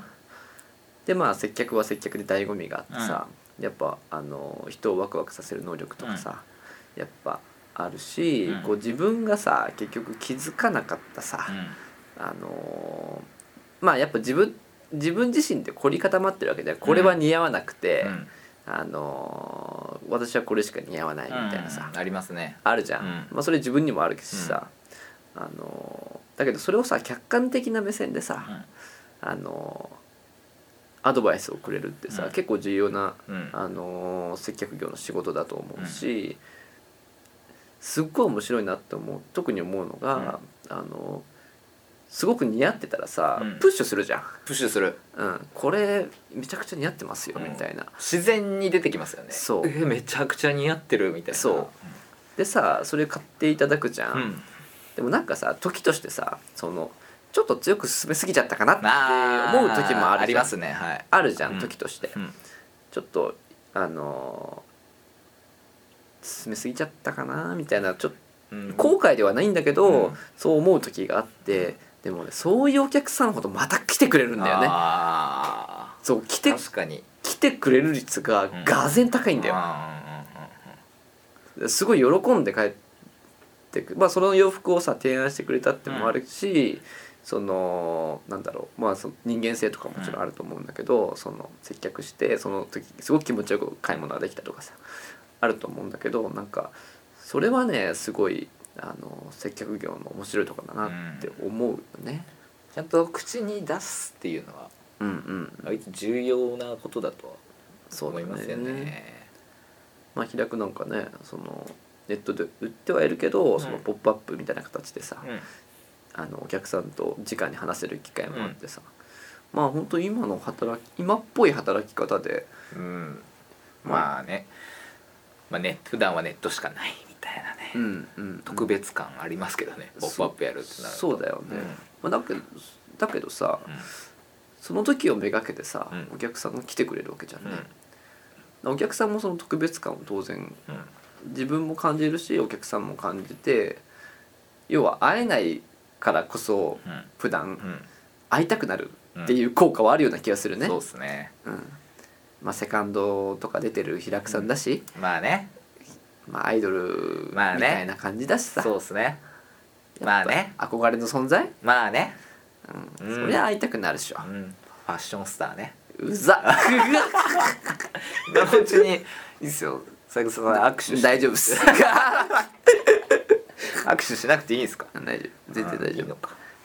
まあねしといた方がいいと思うんです。よサインとかも書いておきますよ。サインを剃ってるの真っ白い壁に俺のサイン書いておきますよもう秒で消す。よ秒で消す。いやーでも確かにね接客業ってなんか辛い場面も結構ありますけどね。そりゃそうだよ。もうね初めさ六本木だったんだけどさ、まあさもうお金持ちのお客さんばっかり、うんもうブラックカードがバンバン出うん、るあのそういう世界で、うん。もう芸能人もさ、う要はテレ朝が近いからさ。そうですね。六本木といえばテレ朝ですわテレ朝でさの芸能人とかもバンバン来る、うん。まあ、そういう状況でさ、まあ俺なんてさその時まあ20代前半よ。うん、うん。20代前半でさそこ配属になってさ、もうそういう人たちから見たらさもうあのカスじまあね。ゃん、言っちゃ悪いけどな。言っちゃ悪いけどさ、うん。カスよカス実際一番俺がさ、うん。その低所得者なわけでさ、三枝さんねその時カスよ。そうカスじゃん。実際そうじゃん。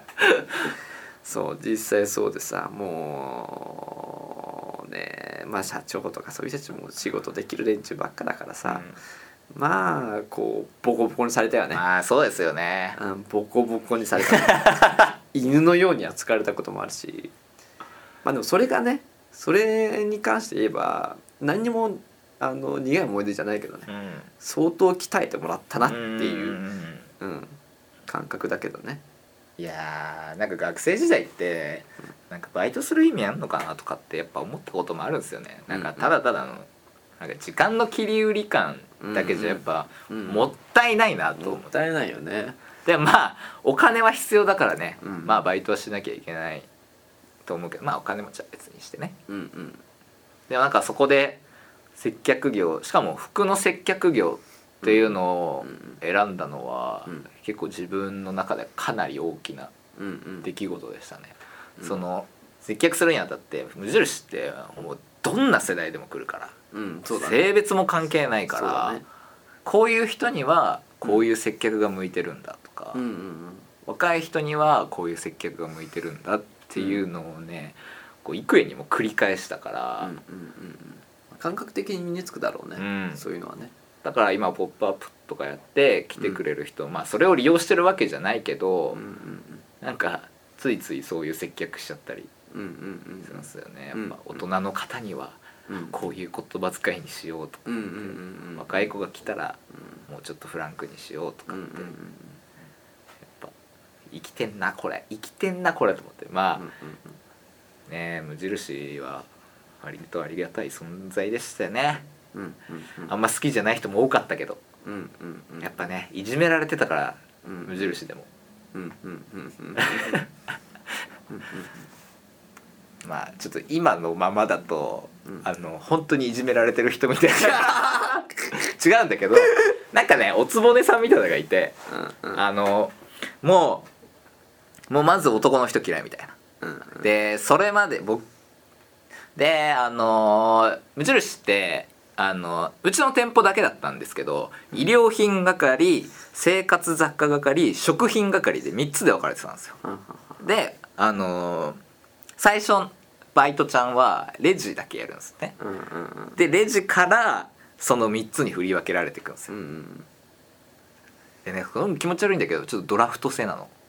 うん上の人たちがあいつはこうがいいみたいな、まあそれ気持ち悪いでしょ気持ち悪い。あんま好きじゃないんだけど、うんでそこで俺はあの衣服に選んでもらったんですね。うんでその時衣服ってあの男の人誰も入れてなかったんですよ。うんうんでしばらく入れてなかったみたいなんですね、うんうん。ででもそこにはその局さんうん。男の人が嫌いな人がいるわけですよ。うんうんでまあ挨拶って大事だから「うんおはようございます」とか言ってもなんか軽無視みたいなのされるんですよ。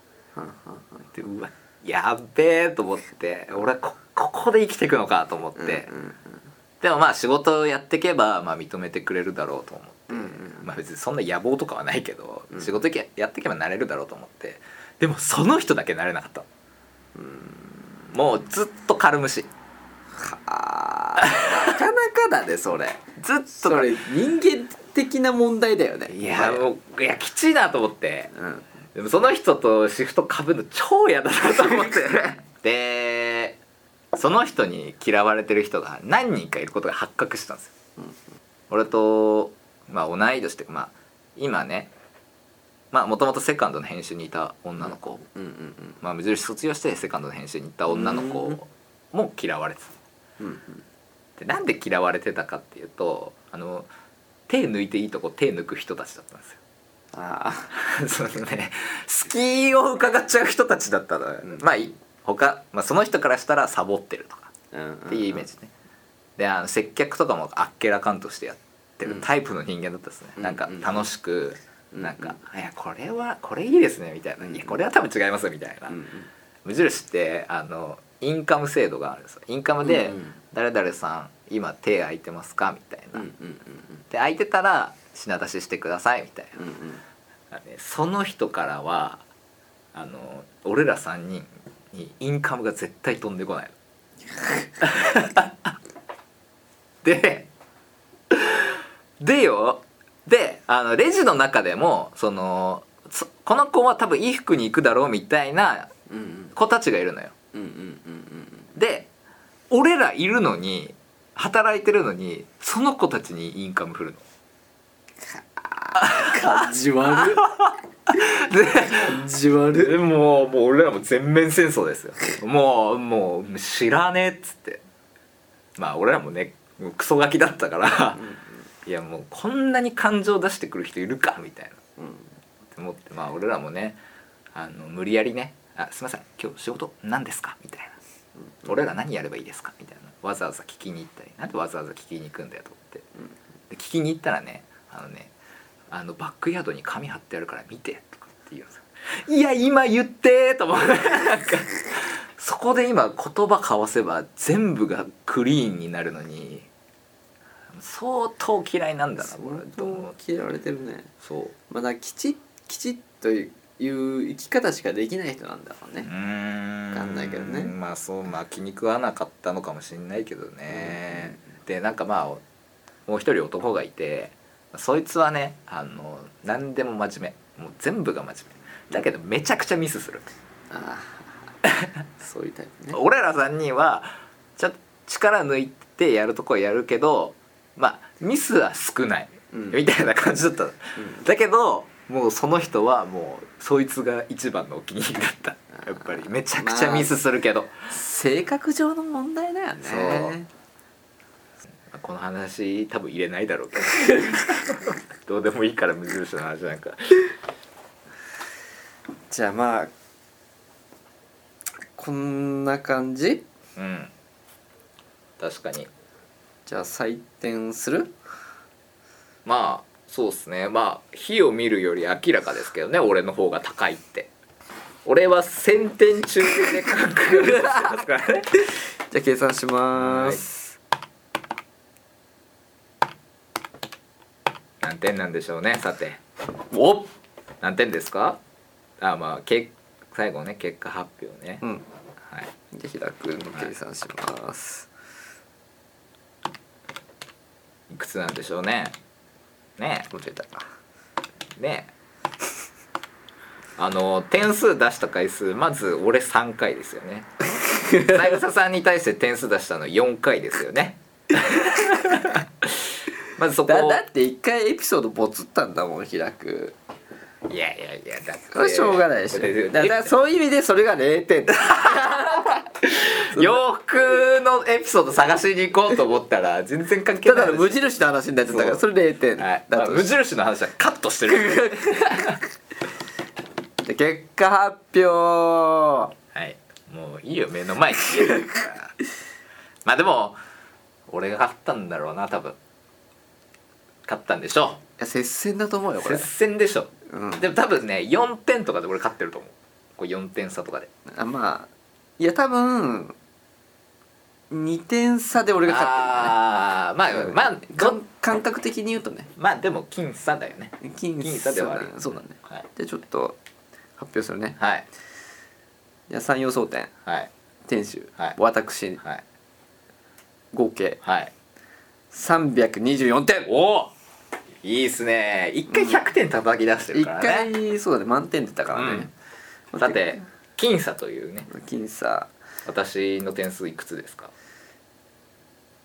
開く。うん。はい。お願いします。下の2桁がはい。101010、おなるほど。10 10ね。10うん。下の2桁が10じゃあ俺がその100の位で4出せばいいわけだ、そうだね、うん、4だね。4以上か。4以上、うん。はい。お願いします。110点。まあ圧勝っていうことだね。そうだな。まあまあまあ、ま乾あ、杯だわ。乾杯まあ。まあまあシナリオ通りですね。うん。俺が描いたまあ台本通りやってくれたんじゃないですか？う ううざ。まあまあキャリアがやっぱ違うからさ。まあキャリアの差がもう点数に出たかなっていう感じだね。じゃあ俺もキャリア積めばいいのか。そういう話じゃねえかってもうこれで平くがキャリア積んだら多分俺もそれ以上のキャリアになっじゃあちゃいうつまでも勝てねえじゃねえか。まあだからまあ俺のだから数字的に言うと、うん。俺の3倍洋服愛してやらないと、なるほど。俺のステージには立てないかな。なるほど。うん。そういうことか。まあ3倍と言わずにね、うん。俺は10倍愛してみ見せます。1010点にしてやります。1100点か。1100点にしてやります。よ1100点。望むところだ。よそうですね。じゃあここのさまたエピソードをさ、うん。また改めて、うん。また来年のあお正月にまたやおりますか。正月に。この番組長寿番組になるかなこれ。っていうことで。はい。うん。まあ楽しかったですね。面白いね。だらだらだらだら喋っちゃったな。まあ俺もエピソードトーク1個話せたから。よかったわ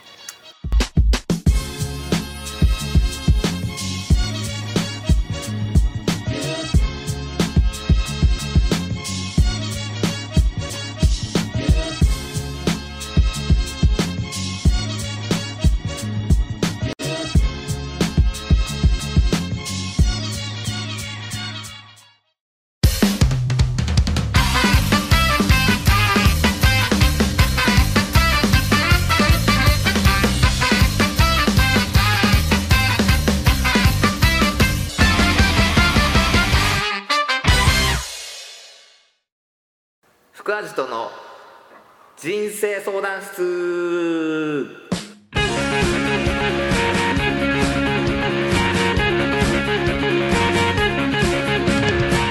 ということで、えーこのコーナーはねこうまあ自分の身の回りの悩みまあどんな悩みでもいいですよ。学校の悩みだったり、うんうんうん。会社の悩みだったり嫁姑問題だったり服の問題だったり。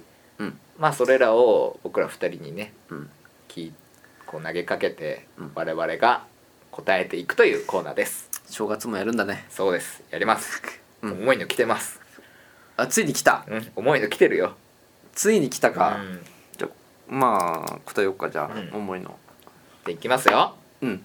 ラジオネームは匿名です。うん。はじめまして最近ユーロヴィンテージが気になっていろいろ買い漁っているのですが先日モーターサイクルコートを買ったのですが生地の特徴がいまいち分かりません、うん。コットンリネンタイプと説明を受けて買ったのですがインスタでコットンリネンじゃねえじゃねえかと言われました。うん。ミリタリアのかなみさんの生地は生地では一番ボリューミーなのがコットンリネンタイプと書いてあったので自分はコットンリネンだと思うのですが判断ポイントを教えてください。ミリタリアのかなみさんってめちゃくちゃ名前言っちゃったわ。生地ってあれねあのうん。投稿ね。投稿ね、はい、うんうんうん、うんうんまあかなみさんがそう言ってるんだから、うん。そうなんじゃない？うん、じゃあ OK、はい、いいでしょ。かなみさんがそう言ってんの？かなみさんが言うんだったら、ううんもうグーの音も出ない。グーの音も出ないよ。もういいよこれで。はい終わりです。かなみさんを信じてください。じゃあ一応解説しとくか。はい。じゃあまあ俺なんかかなみさんじゃないけど俺なんかが一応解説しようかな、うん。まあ、モーターサイクルコート、はい。まあ、平君のとこで扱っそうですね。出るよねはい。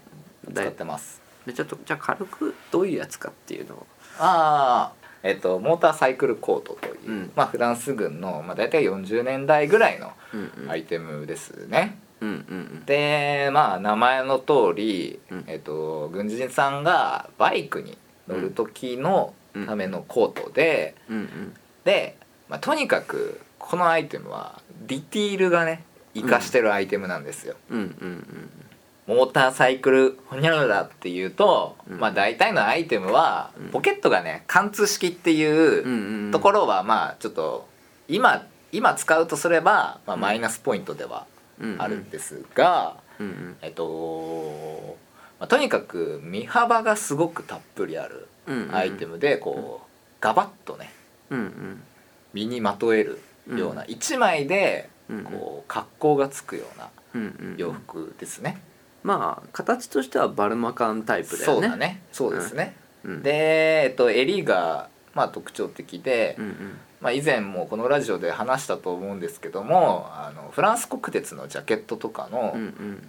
あの襟とうん。タイプは一緒ですね。うんうんうん。すごく大きな襟をしております。うんうんで裏にまあチンフラ、うん。はいチンフラとは、そうチンフラね。は要は襟の裏についてる、うんあのディテールの一つで、うん。要は襟立てた時に、うん。えっとまあ要はさ襟がさ、うん。こう左右についてるわけで、はいはいはい。それを、えー、とと止めつけることによっはいはい。て、このまあ首元を守るじゃないけど、うん筒状態を作るためのディテールだね、そうですね、うん。まあ、襟を立てておくためのそうもの立て立てて形を形成するためのディテールだね。そうですね。まあそれが何のためについてるかっていうとまあ風よけですよね、うん首が寒いから、でえっ、とまあ腰に紐がついていたりうん。それでねこうぐーっと腰の部分で縛って、うん。このシルエットをこうバサバサしちゃうとねうんうんうん。まあ、バイクだからね。クだからね。ダメだからこう絞ったり。で内側のところにはまあ調べてもらえば分かるんですけど写真をね、うん。あの内側のところにはえっと足を通すうんうんうんうん。うんところがあったりね。面白いよねそうギミックが。かなり面白いうんうん。コートです、うんうんっていうアイテムかな。うんうん。まあそれに付随するモーターサイクルパンツとかもうんうんすごくかっこいい。うんうんいろんなところがサンプリングしてるというね。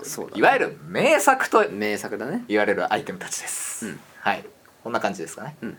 じゃあまあ結局さフランス軍になるとさ、あの年代が古いやつな上下ともさ、あのコットンリネンタイプと、うん。あのコットンタイプがあるんだはい、よね、そうですね。そうそうそう、うん。それが要は見分けがつかないっていう相談だよね、うん。そうです。あのね多分ね、うん。素人だとかなり分かりづらいと思うんだよ。あのね多分ね触り心地はねそんなに変わらない気がしますよね。変わんないんだよね。ああの見た目もそこまで正直変わんなくて、もう判別するのは結構難しいんだよね、うん。特にその買った状態っていうのが、どういう状態で買ってるかっていうのはちょっと分かんないんだけど、うん。デッドストックだとなおさら分かりづらい、そうですね。そうそう。うん。おそらくちょっと想像になっちゃうんだけど、うん。かなみさんが言ってるのって、うん。多分ユーズドなんだよね、うんうんうんユーズドで、えっと、ちょっと経年があるやつのことを言ってるんじゃないかなと思うわけ、ん。こうちょっとさこうなんてごわっとしてるとかさ、まあ、理念ってこうどんどん使い古していけばそうそう。独特な風合いみたいなの出てきますよね。そうそう。はいあのね結局理念ってあの理念の特性としてはさ、洗うと硬くなるっていうのが一つの特性で、うん。それがこうまあ結局比較対象がないと分かりづらいんだけど、うん。こうちょっとバサつきが出てくる方が、えっとコットンリネンのタイプ。うん。ってまあ言い切っちゃっていいんじゃないかなと思うんだよね。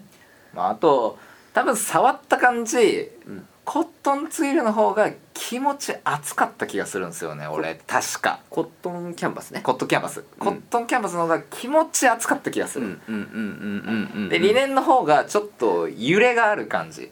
このね伝わるかな。あとねあの繊維あの生地っていうよりも繊維を見ていただきたいんだよね。うん。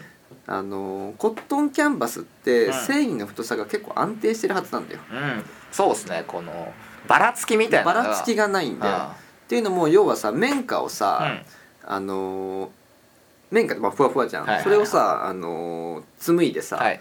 あの糸にしてるから、うん。ほとんどばらつきがないんだよね、うん。ただ麻のケースって、あれってさ一歩一歩の繊維が太いのよ、うんうんうんうん。太くて割とその葉っぱっぽさがあるんだよね。ああなるほど。そう葉っぱっぽさというか、まあ、植物感があるんだよ、うん。植物感があるから割と太さが安定してないんだよね、うん。要は粗いから、えっと割とこう安定感がないっていうのが特徴なのと、まあそうだね。あと分かりやすいのが、まあ、比較しないと分かりづらいんだけど、うん、理念で言うと、うん。うんとね洗った時洗ってすぐが分かりやすいかも。ああ。のね生地が硬硬くなるんだよ、うんあれですよねこの隙間がある分こうギュッてなるってこと？いやあの違うんだよ。理念自体ゃが濡らした状態が硬くなるんだよ、うんへーあそうなんこれ特性の一つで、あのーコットンキャンバスの場合はただ重くなるだけなんだうよ、んなるほど。そうそう。洗った時が比較的分かりやすくて、でこれ理念のすごい優れた点なんだよ。うん濡れた時に硬くなるなるほど。っていう。これねあの一つの例で言うと、うん。あの昔のまあイギリス海軍とかさ、あのまあ名作のタッフルとかあはいはいはいはいあるじゃん、はい。あの復刻でいうとさモンティとかさ、うん。あるじゃん。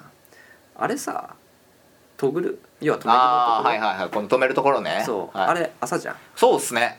朝だわ。朝じゃん。うん。そこにヒントがあってあれってなんで朝でつくつけてるかっていう問題なんだよ。うん。なんでかっつうと、うん。あのダッフルってさ、うん。今のはさ結局ファスナーがついてたりとかさ、あのスナップそうだったり。ススナップボタンがついてるからさうん。いいんだけど昔のってトグルだけで止まってるわけ、うん、うん、そうですね。トグルだけで止まってると、うん。結局着てったり作業したりするとさ、あのそこだけに負荷がかかるじゃん。ああそうっすねでなおかつ、うん。昔の船なんてさまあ揺れるわけよ、揺れてさまあ波がでかかったりするとさ、こうザブーンってあのデッキに要は水がバシャーってかかるわけだよね。でその時に、うん。要は普通の素材だとさうん。濡れると生地が弱くなるわけ、だけど朝の場合はうん。濡れると一層硬くなる、なるほど。なるほど。非常に合理的にできてるんだよ。すごい。そ素晴らしい。う素晴らしいでしょ、うん。っていうあのまあ機能性を、うんあの加味して作ってて、うんでダッフルコートさ、うんある時さ革になるんだよね。留め具が。そうですね。革になりますよね。そう。あれね70年代から80年代ぐらいにうん。なってるんだけど、うん。あれはあの基本的には待ち着になってからなんだよね。ああなるほど。待ち着として、うん。あのおしゃれ着のまあ要は高級っぽく見せたいんだよ、グローバーオールとかそうグローバール。そう、うんそのタイミングぐらいで待ち着に落とし込んで高級着としてえっと革になってるね。なるほど。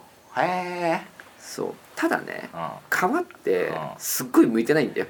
はっきり言うと。てよくありません？あのダッフルコートで、うん。あのトグル取れちゃうみたいな革だと。そうそう。だってねあんな合理的なわけなくて、あの要はさうちの修理の依頼でうんも、うん。皮が切れたっていうから交換してくれっていうケースめちゃくちゃあるんだけど、うんうんうん基本的にさ負荷がかかるところにさ、で細い皮じゃん。細い革細い皮じゃんね。しかもねこう着てればさ、うん。皮劣化してるわけじゃん、うんそうですね。擦れてどんどん弱くなりますね。弱くなるし基本さ皮ってさもう動物をさ要は殺してさ、うん。作ってる。要は死んだ細胞ででできてるわけじゃあーんそうですね。うん。死んだ細胞でできてるものだから、うん。基本的にさ放置すると劣化するわけ、うんどんどんどんどん。そうですね。そうその細胞が復活するってことは基本的にありえないんだよね、うん。で細胞を要はその保湿することによって劣化を防ぐっていうだけでさ、革靴とかそうですよね。そうそうそう。だからそういうのにすごく近くて、あのどんどんどんどんメンテナンスしなきゃすぐ避けるんで、うんうんうんだから本当はだうちは割とあのやっぱ朝の方が強いから、あのそういうお客さんとかはその朝で交換した方がいいですよとかって言ったりはするんだけど、うんまあ革でやってほしいっていうケースは革でやるんだけど、本来の用途で言うとあの革は向いてない、うんうーん。うん。あそうなんですね。うん、合皮なんか最悪だよね。あまあね合皮はやばいかもしれない。合皮なんてほっといたら5年で、うんほっとくだけでポロポロポロポロん。劣化していくからね、なるほど、うん。じゃあ結果的に、うん。その洗った時に硬くなってるかどうかっていうのが判断基準か、水につけた時に。そう水に一回まあもう洗ってるかもしれないけど、うん。つけてもらってまあその時にちょっとうん生地っていうよりも糸が硬くなってたら、あのそれはコットンリネンなんじゃないかなっていうふうには思うかな、そうですね、まあ実際写真だけじゃすごい分かりづらいですよね。分かりづらいと思うよ、ん。だからその人がさ、あのコットンリネンじゃねえじゃねえかとかっていう人がいるのかもしれないけどその人の言ってることが正しいかちょっと分かんないね、うん、うんまあそうですね。うん。と思う、うって思っちゃうぐらい写真じゃちょっと分かりづらい、うん。うん、というわけで解決方法が分かったんじゃないでしょうか、こんなところでよろしいでしょうか、はい。じゃあまあ今週今週というかお正月スペシャルは以上ですね、そうだね。で今みたいな質問は、えー、と随時受け付けておりますので、うん。まあ、インスタグラムの DM もしくは、えー、と概要欄にあるあのメールアドレスに送ってください、うん。まあ楽しかったね。楽しかった。すげえ喋ったすげえ喋った。すげえしゃべってもう夜2時ぐらいなんじゃないのこれ。1時半。まずい。でも毎回そうだね。なんだかんだ毎回いさや毎回こんぐらい行く。2時ぐらいになっちゃってるね。まあというね我々夜中のテンションで喋ってる。んですなかなかね実践するのが難しいですね。そうだね。というわけで、うんお正月スペシャルありがとうございました。ありがとうございました。なかなかお付き合いありがとうございます。すいません。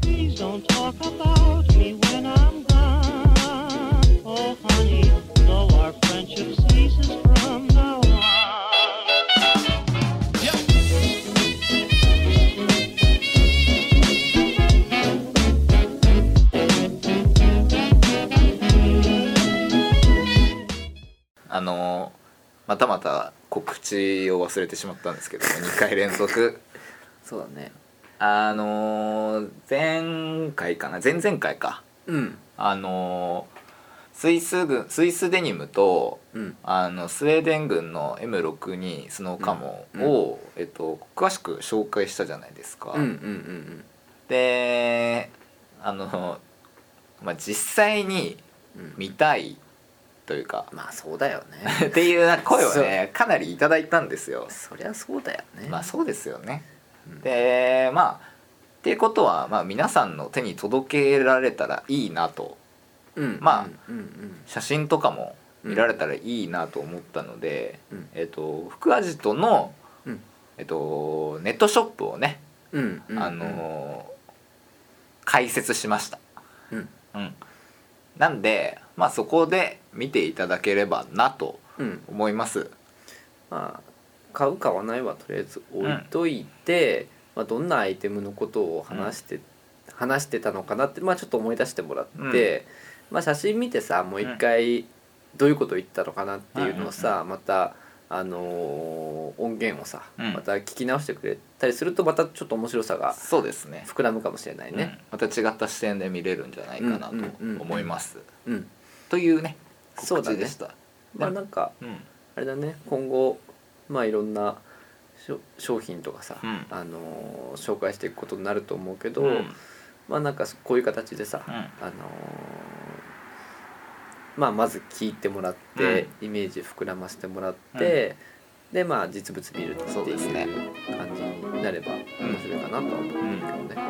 まあグッドヴィンテージと呼ばれるものって結構あるしそうだね。まあ紹介してさ、うん。結局さ物がないようなの紹介してもさ 実際まあ。さ、手に入んないうんものだと意味ないからね。意味ないですよね。それでさわざわざその、まあ、街行って探しに行こうっていうのだったらちょっと大変じゃないですか。そうだね。まあその辺はね、うん。まああのミリタリーのね、専門もいるしさ、まあうちもミリタリーやってるから、うんまあ優秀できるもので、あの面白いものがあったらぜひ紹介していきたいなと思ってるかな。はい。みたいな感じで、まあ、ネットショップを開設するので、うん。まあ、よかったらお願いしますといううん。告知でした、うん、はい。はい。ではさよなら。はい